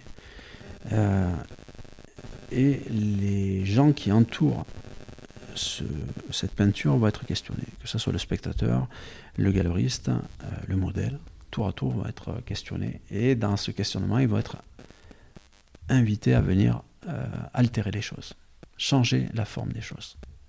Et tu, les embarques implicitement ou ils ont, ou ils ont le choix de, de, de, ne pas, de ne pas être embarqués justement? Ah, ils ont toujours le choix. On laisse libre. Euh, vraiment, c'est pour moi, c'est une étude. C'est là où le, travail pour moi m'intéresse, c'est qu'il il va être un questionnement permanent sur ce qu'est la liberté. Voilà. Au travers de, de, la peinture. Donc, euh, si tu vois cette grande toile, alors forcément la radio c'est toujours un peu plus compliqué, euh, ou un podcast. Voilà, donc c'est une peinture extrêmement figurative. Cette série s'appelle Lost. Mm. Et euh, c'est une étude de, sur effectivement qu'est-ce qu'on est prêt à perdre. Notre société fonctionne avec, avec des codes. Il y a notamment un code qui permet à chacun de devenir propriétaire d'une parcelle de ce qui est commun. Et on pense que du coup, le pays, c'est une affaire de plusieurs parcelles privées. Non, c'est un bien commun au départ. Et du coup, on pourrait entendre que l'œuvre d'art, c'est quelque chose qui doit être, euh, qui, appart- qui est au public. Elle est publique et l'œuvre d'art, elle s'adresse à tout le monde, elle est réalisée pour tout le monde. Et si on transférait notre système par rapport à la peinture, alors c'est ce qui se passe, c'est-à-dire que j'autorise les gens à acheter une parcelle de la peinture. Donc c'est un euro pour poser comme ça, Mm. Là, c'est des empreintes. Sur les autres toiles, c'est des petites gommettes rouges, Mm. les Mm. mêmes qu'on met dans les galeries quand on achète une toile. Et donc les gens payent un euro pour définitivement masquer ce qu'il y a dessous. Ils ont fait l'achat d'une parcelle que ce sera eux les derniers à avoir vu cette parcelle. Et sachant que le spectateur, l'auditeur ne le voit pas, Mm. mais euh, ce, ce qui, ce qui serait caché dessous, c'est toi en fait. Ouais, c'est toute une série d'autoportraits. Donc Ouais. là, c'est un- un- une toile qui fait 4 mètres par euh, 2,50. Euh, et effectivement, petit à petit, on va cacher ce que je suis. Ouais. Moi, en tant qu'individu, moi, en tant que Français, Mm. En tant que terrien, etc. À chaque fois qu'on achète une parcelle, on, cache, on coupe une partie de nous, de notre bien et de notre compréhension du- de, cette, euh, de, cette, de ce jeu dans lequel on est tous interdépendants. Et donc le seul moyen de d'altérer ce, ce fonctionnement, ce système qui est pour moi euh, pas suffisamment euh, cohérent, c'est de reverser chaque euro à euh, l'association dont je m'occupe, qui s'appelle Phasa Soma, Ouais. et qui euh, prend en charge un millier d'enfants à, à Madagascar. Et donc chaque point rouge correspond à deux semaines de scolarisation et de nourriture pour un gamin là-bas. Voilà. Donc il va ch- chaque fois y avoir un pendant entre la peinture telle qu'on l'entend, c'est-à-dire moi j'ai peint un visage qui ressemble à un truc photographique, plus ou moins bien fait suivant, euh, suivant ses références, et les gens vont avoir un acte de peinture aussi. Là ils se mettent de la peinture sur le bout du doigt, et c'est un acte de peinture. Ça altère la première image, mais la première image elle est fausse. Moi je ne suis pas le personnage qu'on voit là. Je ne suis pas que ça en tout cas, c'est juste Mm. une parcelle de la vérité. Mm. Donc euh, une parcelle de la réalité, pardon. C'est juste euh, une vérité. Bah là, c'est pareil. Eux, ils viennent faire un acte peint. Et tout ça, c'est une altération de ce qu'on sait. Et la conscience, c'est ça. Doucement, c'est altérer ce qu'on sait pour découvrir lentement. Et pour découvrir, tu as l'obligation d'aller à la rencontre de l'autre. Mais si l'autre, tu le, tu le modèles à ton image, bah, tu n'as que des autres toi. C'est aucun intérêt. C'est pas comme ça qu'on devient intelligent. C'est pas comme ça que tu as un autre point de vue qui te permet d'avoir une mise en perspective des choses. Donc les gens sont libres de faire ce qu'ils veulent. Et, et quand tu fais la, la série euh, Je suis une pute, Ouais. c'est c'est quoi le. le- Le départ, c'était de dire si euh, on est toujours poussé à être, euh, à être performant pour avoir de la reconnaissance. Les réseaux sociaux, Mm. on le calcule maintenant la Bien sûr, reconnaissance bien sûr. Quand à coup de like. Ouais. Ça serait de dire aujourd'hui c'est quoi la reconnaissance? Donc je suis sur les réseaux sociaux depuis 2001. Alors au départ il n'y avait pas Facebook, il n'y avait pas tout ça, mais il y avait ICU2, il y avait des- ce genre de forums. Et euh, si je veux la reconnaissance, on sait que pertinemment la reconnaissance elle est formelle, pas dans le fond. Euh, beaucoup de gens connaissent mon travail, euh, pour autant que très peu savent de quoi euh, réellement il s'agit au-delà des peintures. Et au-delà de ce qui est à voir. Ce qui est à lire est plus compliqué à faire passer. Euh, et qu'est-ce que je voulais dire? On a été où? C'était quoi Je suis une pute. Je suis une pute. Ouais, du coup, c'est la reconnaissance si elle est formelle. Et si vraiment je voulais être une pute, c'est-à-dire mettre mon corps au service de euh, d'une idée comme ça, euh, euh, comment dire, d'une idée matérielle. Mm. Pour moi, la reconnaissance est matérielle aussi. Alors, je ferai toujours la même peinture. Je deviendrai mon employé et mon patron en même temps. Ouais, c'est toujours la même euh, démarche en fait. Voilà. Donc, je vais prendre une photo de mon visage et je vais la reproduire sur plein de châssis différents. Donc, je sais pas, ça co- constitue une quarantaine, une quarantaine de toiles. Et euh, ben, une fois que tu as déterminé, que tu as réalisé un produit, alors il n'y a qu'à voir la peinture hein, actuellement. hein, tu vois, moi, il y a des mecs que je, je, je connais depuis 20 ans, ça fait 20 ans qu'ils font la même chose. Ah, effectivement, tout le monde les connaît. Mm. je sais pas. Mais après, ils n'ont pas le même rapport que j'ai à la Ouais, peinture. ouais, ils ont un rapport de peintre. Donc, Mhm, euh, mhm. ça ne se discute pas, sauf que euh, sortons un peu de la peinture et, et regardons ce qui se passe dans la société. C'est exactement la même chose, c'est que tu es employé à faire sans cesse la même chose. Donc, transformez-la. Donc, j'ai réalisé une série d'une quarantaine de portraits sur lesquels ben, je vends ça comme un saucisson. C'est-à-dire que dessus va être marqué ben, le prix, la technique, hein, la date, le numéro de fabrication, le titre de la série. En fait, tout ce qui est normalement mis à l'arrière de mes toiles. Là, ça vient devant en lettres dorées. Et euh, ça va être exposé comme ça. Et donc, il est effectivement écrit, et le titre de la série dessus, Je suis une pute. C'est une série qui s'adresse euh, aux collectionneurs, c'est-à-dire à celui qui va acheter la toile. Et donc, il va y avoir un paquet de, collectionneurs qui vont s'intéresser à cette série. Et à chaque fois qu'une toile est vendue, le collectionneur reçoit trois documents. Il reçoit un certificat d'authenticité. Il reçoit un, document avec lequel j'explique ce que je veux changer dans le monde et comment je m'y prends. En l'occurrence, c'est un livre que j'ai fait pour l'association qui explique ce qu'on fait à Madagascar. Il reçoit une proposition. Il peut la refuser, comme il est libre, ce dont on disait tout à l'heure. Donc il achète euh, sa toile et ça devient un acte marchand euh, classique. Ou il refuse, enfin, ou il accepte du coup la proposition et pour cela il va rentrer dans un processus. Euh, il va venir dans mon atelier, il va poser pour une photographie qui va me permettre moi de faire une deuxième toile du même format que celle qu'il a achetée. Alors la première qu'il a achetée, il y a ma tronche avec Je suis une pute. La deuxième, il va y avoir sa tronche avec écrit, pareil, de la même manière, en lettres dorées, Je suis une pute. Il va, dans celle-ci, devoir écrire un texte pour expliquer ce qui changerait dans le monde et comment il s'y prendrait. Et ce texte, il le met dans cette deuxième toile. Et cette deuxième toile, il va devoir la vendre au prix qui est marqué dessus, au prix où il a acheté la, la sienne, vu que c'est le même rapport de prix. Et ensuite, je lui laisse l'argent de cette vente pour qu'il mette en action ce qu'il a mis dans son papier. Donc si le mec il a acheté une toile 1000 euros, il a ma toile chez lui. Donc je lui fais une deuxième toile avec sa tronche marquée Je suis une pute. Celle-là, il doit la vendre 1000 euros. Et il doit écrire qu'est-ce qu'il veut changer dans le monde. Quand il aura vendu la toile que je lui donne, il aura 1000 euros pour Et- mettre en action ce qu'il a dit. Et t'as as eu des retours? Il y a eu quelques retours. ouais. Ouais. Ah ouais, donc c'est parti sur des associations comme Greenpeace, comme euh, voilà. Ah, C'est fascinant. Ouais, je te, je te remercie beaucoup.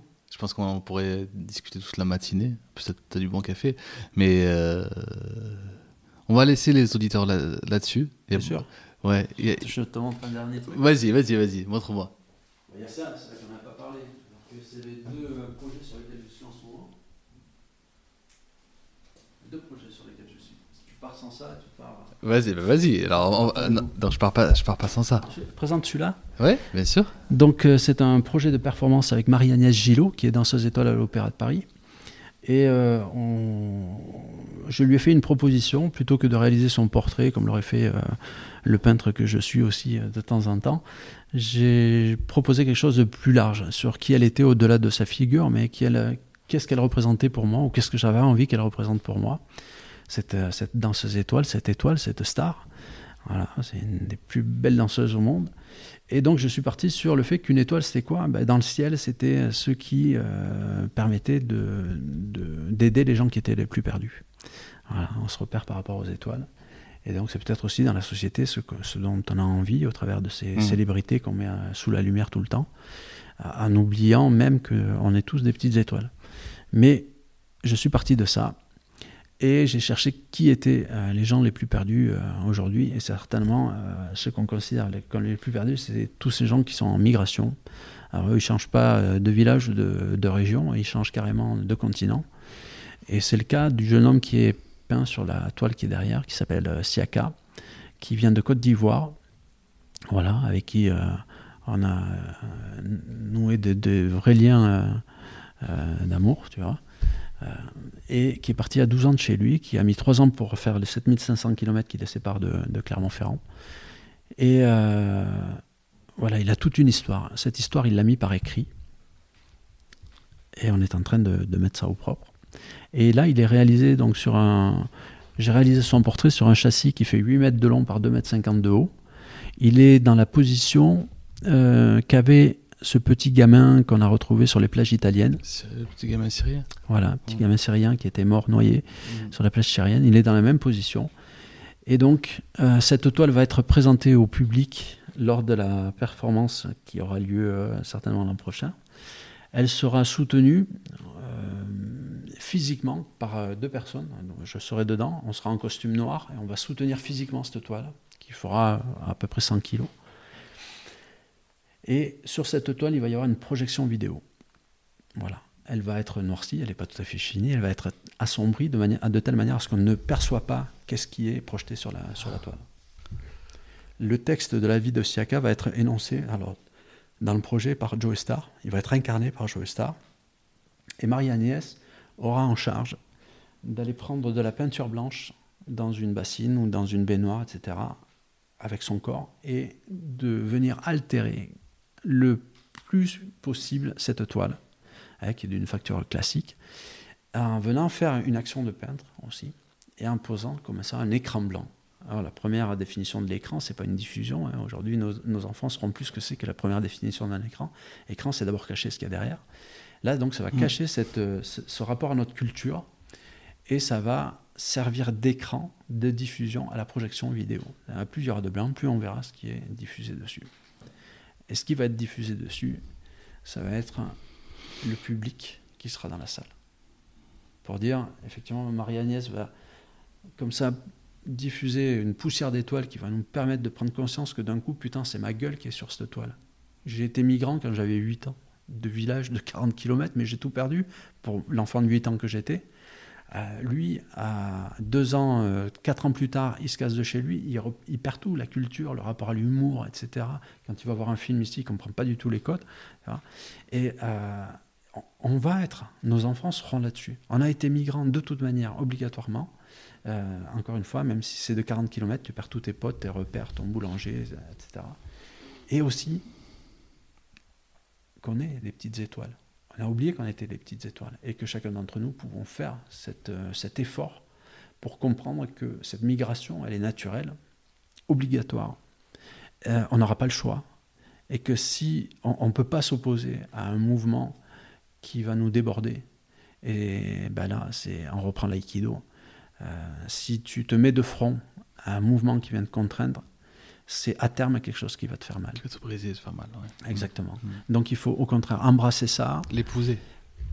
sortir d'une zone émotionnelle dans laquelle tu as l'impression qu'on va te détruire et accompagner ce mouvement vers Accompagner. quelque chose qui se pacifie. Mm. Et euh, voilà, ça c'est pour moi un, un gros projet dans lequel j'investis beaucoup. Euh, voilà. Mais c'est vrai que, euh, encore une fois, l'auditeur ne la voit pas. S'il si, voyait la toile, il se dirait, euh, ouais, altérer, encore une fois, altérer un tel travail. Tu vois, ça peut. en fait, tout, tout, tout ce qu'on vient de.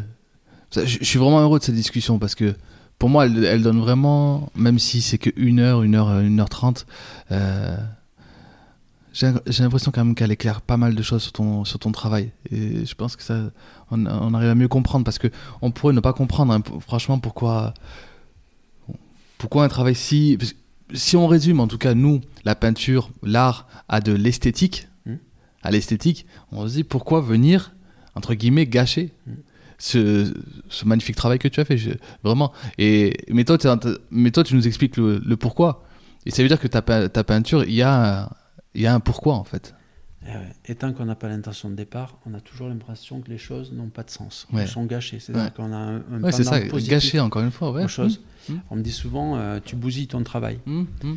Alors, on se l'explique souvent aussi par le fait que ah ben, tu dois pas aimer euh, ce que tu fais. Ce qui n'est pas du tout le cas. C'est pour ça que quand On, je- te, on te psychanalyse? Ben, les gens veulent donner une raison à quelque chose qu'ils ont, qu'ils ont du mal à comprendre. Tu dis, merde, il passe trois mois de sa vie à faire un truc qui va être euh, bousillé. Il va être juste effacé. Ça, ça sert de support à autre chose. Euh, toutes les actions qu'on fait, le mec, il fait un injecteur chez Bosch pour les Mercedes classeux. Euh, tout le monde s'en de son injecteur. Sauf que sans, dans son- sans son injecteur, la bagnole ne fonctionne pas. Mm. Donc c'est ça euh, l'ordre des choses. Et ben là, c'est exactement pareil. Et toutes les actions qui semblent nous perturber, euh, encore une fois, tu te mets la tête contre, ça fait mal, et ça va faire encore plus mal parce que tu ne comprendras pas d'où ça vient. On a les attentats, on n'arrive pas à les expliquer, par exemple. Euh, pas me faire l'analyste des attentats, mais encore, je lisais cette nuit à 4 heures du mat euh, euh, un témoignage d'un mec qui était au Bataclan et de voir qu'est-ce que c'est- quelle était la difficulté d'être victime aujourd'hui, parce que tout le monde veut euh, sa compréhension de ce qu'est un attentat et, et la solution pour réagir face à ça. Alors que je pense qu'on n'a toujours pas compris qui étaient ces gens, parce que meurent toujours finalement à la fin, et on n'en tire rien, enfin nous rien qu'on puisse savoir. Et non, euh, on altère les choses, on change la forme. Mais euh, il faut encore savoir si le fond est en cohésion avec ce changement de forme ou pas. Voilà. Est-ce que la peinture que je fais, c'est quelque chose que j'ai envie de faire? Euh, Oui, parce que le temps que j'investis là-dedans, pour moi, il, a du sens. Il donne du sens à l'altération qu'il va avoir derrière. La, la connaissance de l'histoire de l'art que j'ai me permet de savoir que tout est art. Voilà. Tout, tout, à chaque fois que le temps est matérialisé par une action de peinture, euh, il y a de l'intérêt là-dedans. Voilà. Après, ce qui est vraiment intéressant pour moi, c'est qu'est-ce qu'on fait de ce rapport-là dans la société? Est-ce qu'on arrivera à faire changer ce monde ou pas? Bah Oui, je, pense que oui. Mais il va falloir des prises de conscience. Et euh, voilà, quand je laisse les gens intervenir librement sur les peintures, ça pose question, parce que je pense que notre société a sacralisé mais complètement euh, les œuvres d'art. On a oublié qu'elles appartenaient aux hommes, à tous les hommes, à ceux qui les faisaient et à ceux qui les regardaient. Comme les gens, on nous a sacralisé en quelque sorte. L'individu est sacralisé en coupant Voilà, c'est complètement. pareil. Ouais, ouais. J'ai utilisé le mot césure, mais c'est le- du coup la même chose. Ouais. Merci de m'avoir éclairé. En coupant les, les- les gens les uns des autres, en oubliant le lien, y compris avec, euh, avec toutes les classes sociales.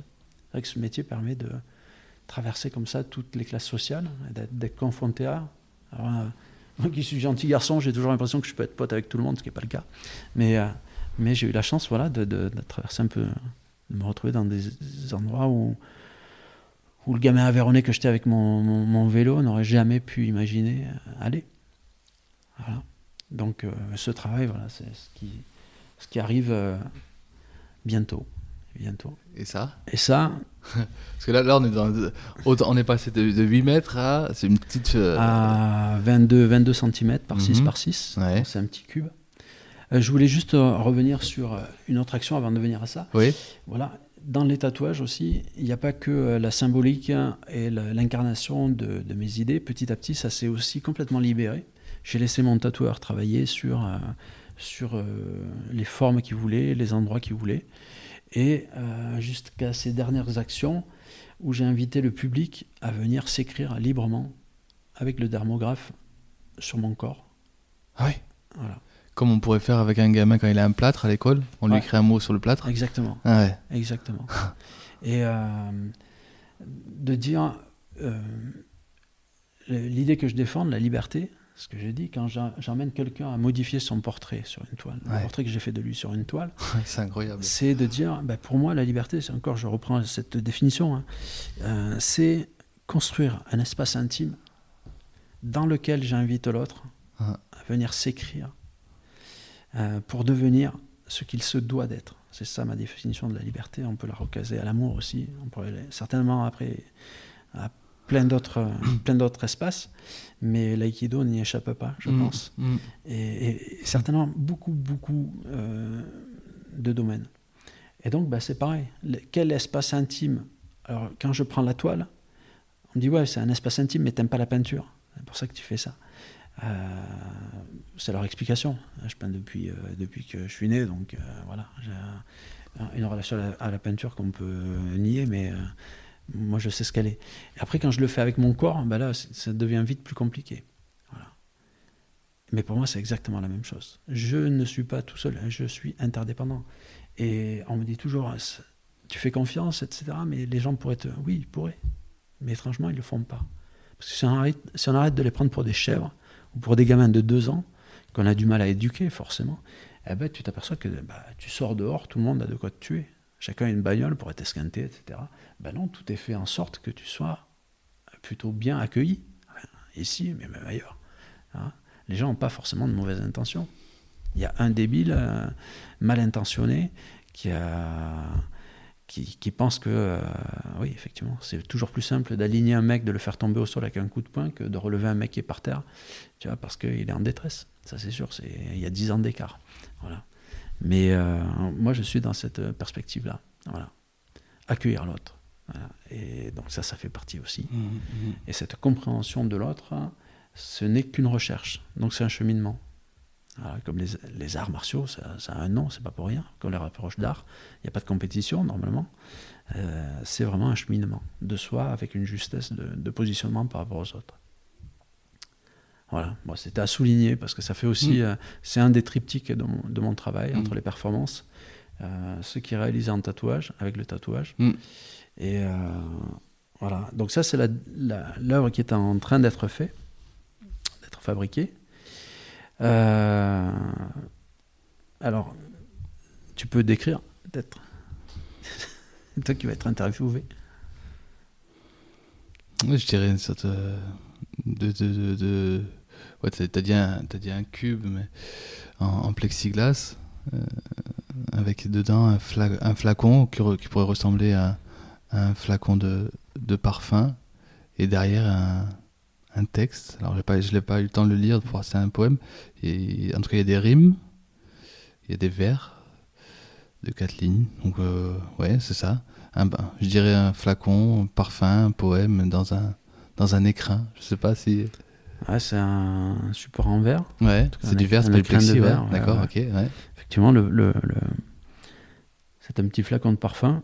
Il y a un poème euh, derrière qui s'appelle Oreyes, au roi, et qui, avec la consonance aussi, euh, rappelle un mot français. Oreille. Voilà. Ah, do, c'est pour ça, je me demandais pourquoi t'es. Parce que, D'accord. du coup,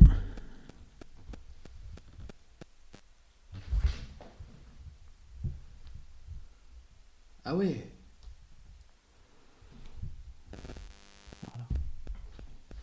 ce qui est à voir, c'est ça. Ah oui. C'est un bout de ton oreille. Voilà. Je me suis euh, tranché l'oreille, le lobule de l'oreille gauche, exactement. Ah oui. que j'ai mis dans du formol qui donc euh, va servir de base pour cette sculpture, cette œuvre. Je ne sais pas si c'est une sculpture, en tout cas cette œuvre. Et donc le, but, ça va être euh, de vendre cette œuvre au plus offrant euh, dans, un, dans une vente aux enchères. Voilà. L'argent va être réparti au moins en, deux, en deux petits paquets. Un paquet va aller aider la famille de Petr Pavlinsky, un, artiste activiste d'origine russe. Euh, je crois qu'il est né à Saint-Pétersbourg, Pétersbourg, il doit avoir 35 ans. Et il a été connu pour euh, s'être cloué le scrotum à la place rouge, sur la place rouge en Russie. Il s'est aussi euh, cousu la bouche quand ça a été le procès des poussériotes. Il s'est enfermé nu dans, un, dans du fil de fer barbelé devant les bureaux du KGB. Bon, bref, il s'est mis Poutine en ligne de mire. Hmm. Et il l'a pas loupé non plus. En retour, il a été obligé de fuir la Russie. Et quand il est arrivé en France, il a refusé toutes les aides sociales. Il est, euh, il est, euh, comment on appelle ça Il a un asile politique. Ouais. Il a refusé toutes les aides sociales. Et il- la, dernière action qu'il a fait en date, c'était il y a un an. Ça s'appelle éclairage. Et il a été place de la Bastille, donc lieu fort de la Révolution française, où le, le peuple a pris le pouvoir, hein, symboliquement. Et il a foutu le feu à deux vitrines de la Banque de France en disant Ah Vous ouais. aviez le pouvoir, mais les banques ont racheté, les marchands, moi j'appelle ça les marchands, les marchands ont racheté le pouvoir et se sont implantés sur le lieu fort de la Révolution française. Et donc lui, il a mis le feu, voilà, symboliquement. Et il a fait un an de prison. Il a fait euh, presque un an de prison. hein. Il a fait euh, 330 jours, je crois, un truc comme ça de prison. Euh, et euh, il a été euh, mis en cellule, euh, d'isolement, etc. Le procès à huis clos au départ. Bref, des conditions qui sont quand même étranges dans ce pays. Alors, j'ai travaillé aussi en prison avec des, mineurs. Je, vois, je vois un peu les conditions. Et donc, une partie de l'argent va venir à cet artiste-là pour soutenir son action d'engagement. Ce que lui fait, c'est pas mon, mon format de dialogue avec, euh, avec Mm. le public. Mm. Je passe par la peinture, lui il passe par le corps. Donc j'avais une expérience des expositions euh, du body art dans les années 70, c'était c'était bien chaud ce qu'il faisait. Lui il reprend un peu ces codes-là, avec euh, un sens cette fois-ci de la mise en scène et de, de la connexion avec les médias, voilà, qui est, qui est plutôt actuel, mais avec un vrai défi politique. Il se trouve que dans une de ses performances, il est monté sur le mur de clôture d'un hôpital psychiatrique en Russie, euh, nu, comme euh, il l'est souvent hein, pour ses performances, et avec un couteau euh, long de 50 cm, comme ça il s'est tranché le lobe droit de l'oreille. en disant que euh, voilà, on utilise en Russie les hôpitaux psychiatriques comme des prisons. Et donc, bah, pour moi, voilà, forcément, on fait le lien avec euh, Van Gogh, on fait le lien avec l'histoire dont je racontais Ah, tout à l'heure. ah, ah, ah. Effectivement, euh, à partir du moment où tu coupes un homme en deux, hein, à partir du moment où il ne peut plus exister pleinement, eh ben, il reste peu de choses pour lui d'avoir accès. Quelle est sa, sa capacité d'avoir accès à la liberté Voilà. Van Gogh était coupé en deux.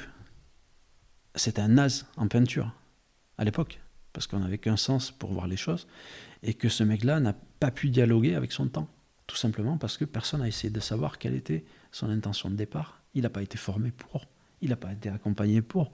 Tout le monde l'a chié à la gueule, à part son frère. Et quand il a compris que son frère allait le lâcher parce qu'il se mariait et que Gauguin se barrait parce qu'il ne s'entendait pas, eh ben le mec, il voyait tous ses projets d'avenir tomber. Et donc, sous l'émotion, il se coupe l'oreille. Donc, euh, visiblement, dans, le sens vertical, avec quelque chose qui est, qui est vraiment violent, complètement émotionnel. Et c'est ça la pression. Quand au Beaux-Arts, on me dit l'artiste maudit n'existe plus, la figure de l'artiste maudit, c'est Vincent Van Gogh.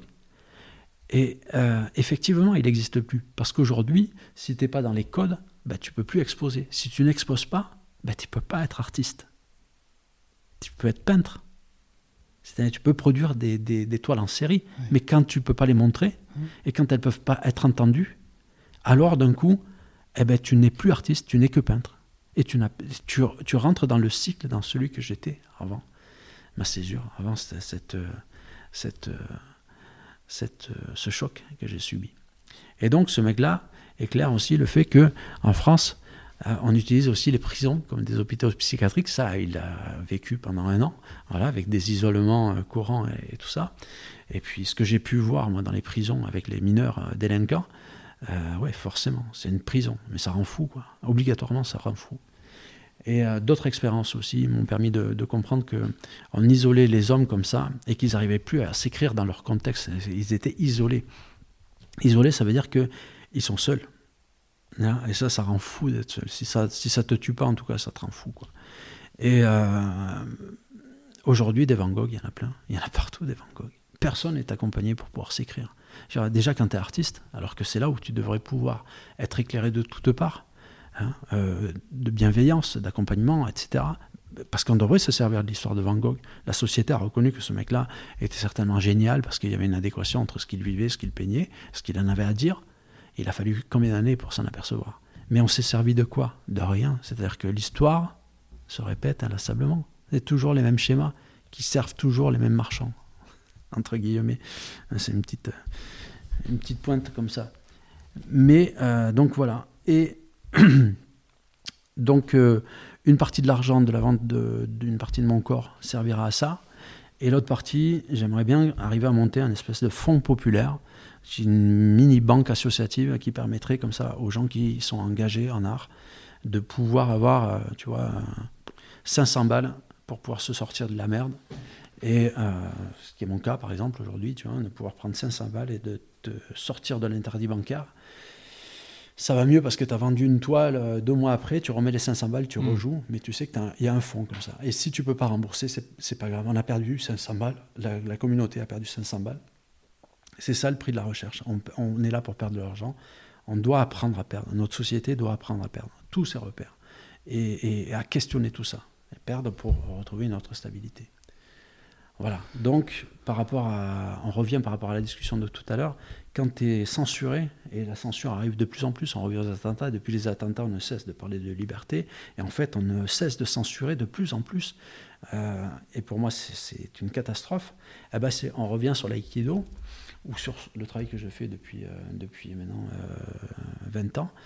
Euh, qu- quant à la contrainte, qu'est-ce que tu fais par rapport à cette contrainte? On me coupe en deux déjà. En tout cas, ça, c'est l'impression que, j'ai. Si je n'agis pas, de fait, ça va exploser. Tu vois, sensiblement, émotionnellement, ça va exploser. Et je vais faire quelque chose qui, est, euh, qui pourrait être euh, malveillant, du coup, à mon égard ou à l'égard des autres. Et là, c'est un choix de faire une action qui soit complètement délibérée, complètement pacifiée, dans le calme, et voilà, sous la contrainte, comme j'explique à mes filles, quand on vient t'obliger à quelque chose, et que c'est pas de ton fait, alors tu as deux façons de le, recevoir. Soit tu gueules, tu, fais la- tu boudes, tu vas dans ta chambre, tu parles plus, tu pleures, etc. Soit tu en souris et tu acceptes ce qui t'arrive. Et c'est peut-être là ta seule liberté, c'est de pouvoir à chaque fois accepter. Ça ne veut pas dire euh, de manière christique tendre la joue, c'est vraiment accompagner cette contrainte. Comme à l'aïkido, quelqu'un te met un coup de poing, tu mets pas le nez dessus, par contre tu accompagnes ça. Et tu vas pacifier le truc. C'est ça la mise en harmonie. Voilà. Aujourd'hui, euh, accepter la censure qu'on a à mon encontre, voilà, à l'encontre de, de plein de gens, euh, euh, et c'est une censure un petit peu... elle est bien ficelée, je veux dire, il n'y a pas des barreaux euh, autour de l'atelier. Il n'y a pas, non, il y a juste un fort dédain Mm. de la part de plein de, plein de, de, de, de- fonctionnaires, on va dire, de certains fonctionnaires, qui fait que tu es emmuré et que tu peux pas sortir. La seule liberté par rapport à ça, ben, c'est de te couper toi-même et d'en faire quelque chose de positif. Je te remercie. Merci. Merci À beaucoup, toi. Sébastien. Merci. Merci. Et bien, et si pour euh, si si quand même, faut que tu nous dises comment comment on peut suivre ton travail parce que tu as annoncé des choses à venir Ouais. et comment on peut suivre euh, ton, ton travail? Bah, le plus simple, le site retranscrit un peu euh, tout ça. Alors c'est à la fois simplifié, il y a beaucoup, il y a pas mal de vidéos aussi sur les performances. Euh, après il y a Instagram et, et Facebook. Ouais. Mais euh, voilà, Facebook il y a des fluctuations parce que ça devient une drogue aussi. Et Insta, Donc- et Insta tu peux tu postes tout sur. euh, Je poste oui pas mal de trucs. Enfin, sur les sur les trois trucs on voit tout quoi. En fait à peu près. Mais voilà, Facebook il y a des fluctuations parce que euh, quand mon compte arrive à 5000, je m'aperçois que je vois plus rien et puis finalement je diffuse plus rien non plus. Tout ça est toujours trop noyé par trop Ouais. d'informations, donc je fais des resets, Ok. ce qui est compliqué, mais euh, voilà, tout le monde peut s'y retrouver. Ben, je mettrai les liens alors. Ouais. Ok. Et ben ouais, merci infiniment. Merci. Merci à toi. Merci beaucoup. Merci d'avoir écouté jusqu'au bout cette très longue conversation, peut-être la plus longue même depuis que En Cause 2 existe. Et Dieu sait qu'il y a eu des, pourtant des, des, longues, euh, des longues causeries, de longues discussions. En tout cas, c'est toujours un, un plaisir. Merci beaucoup pour, euh, vos retours, pour, euh, pour vos partages. On se retrouve dans 15 jours. D'ici là, portez-vous bien et n'oubliez pas de dire à ceux que vous aimez que vous les aimez. Kambe.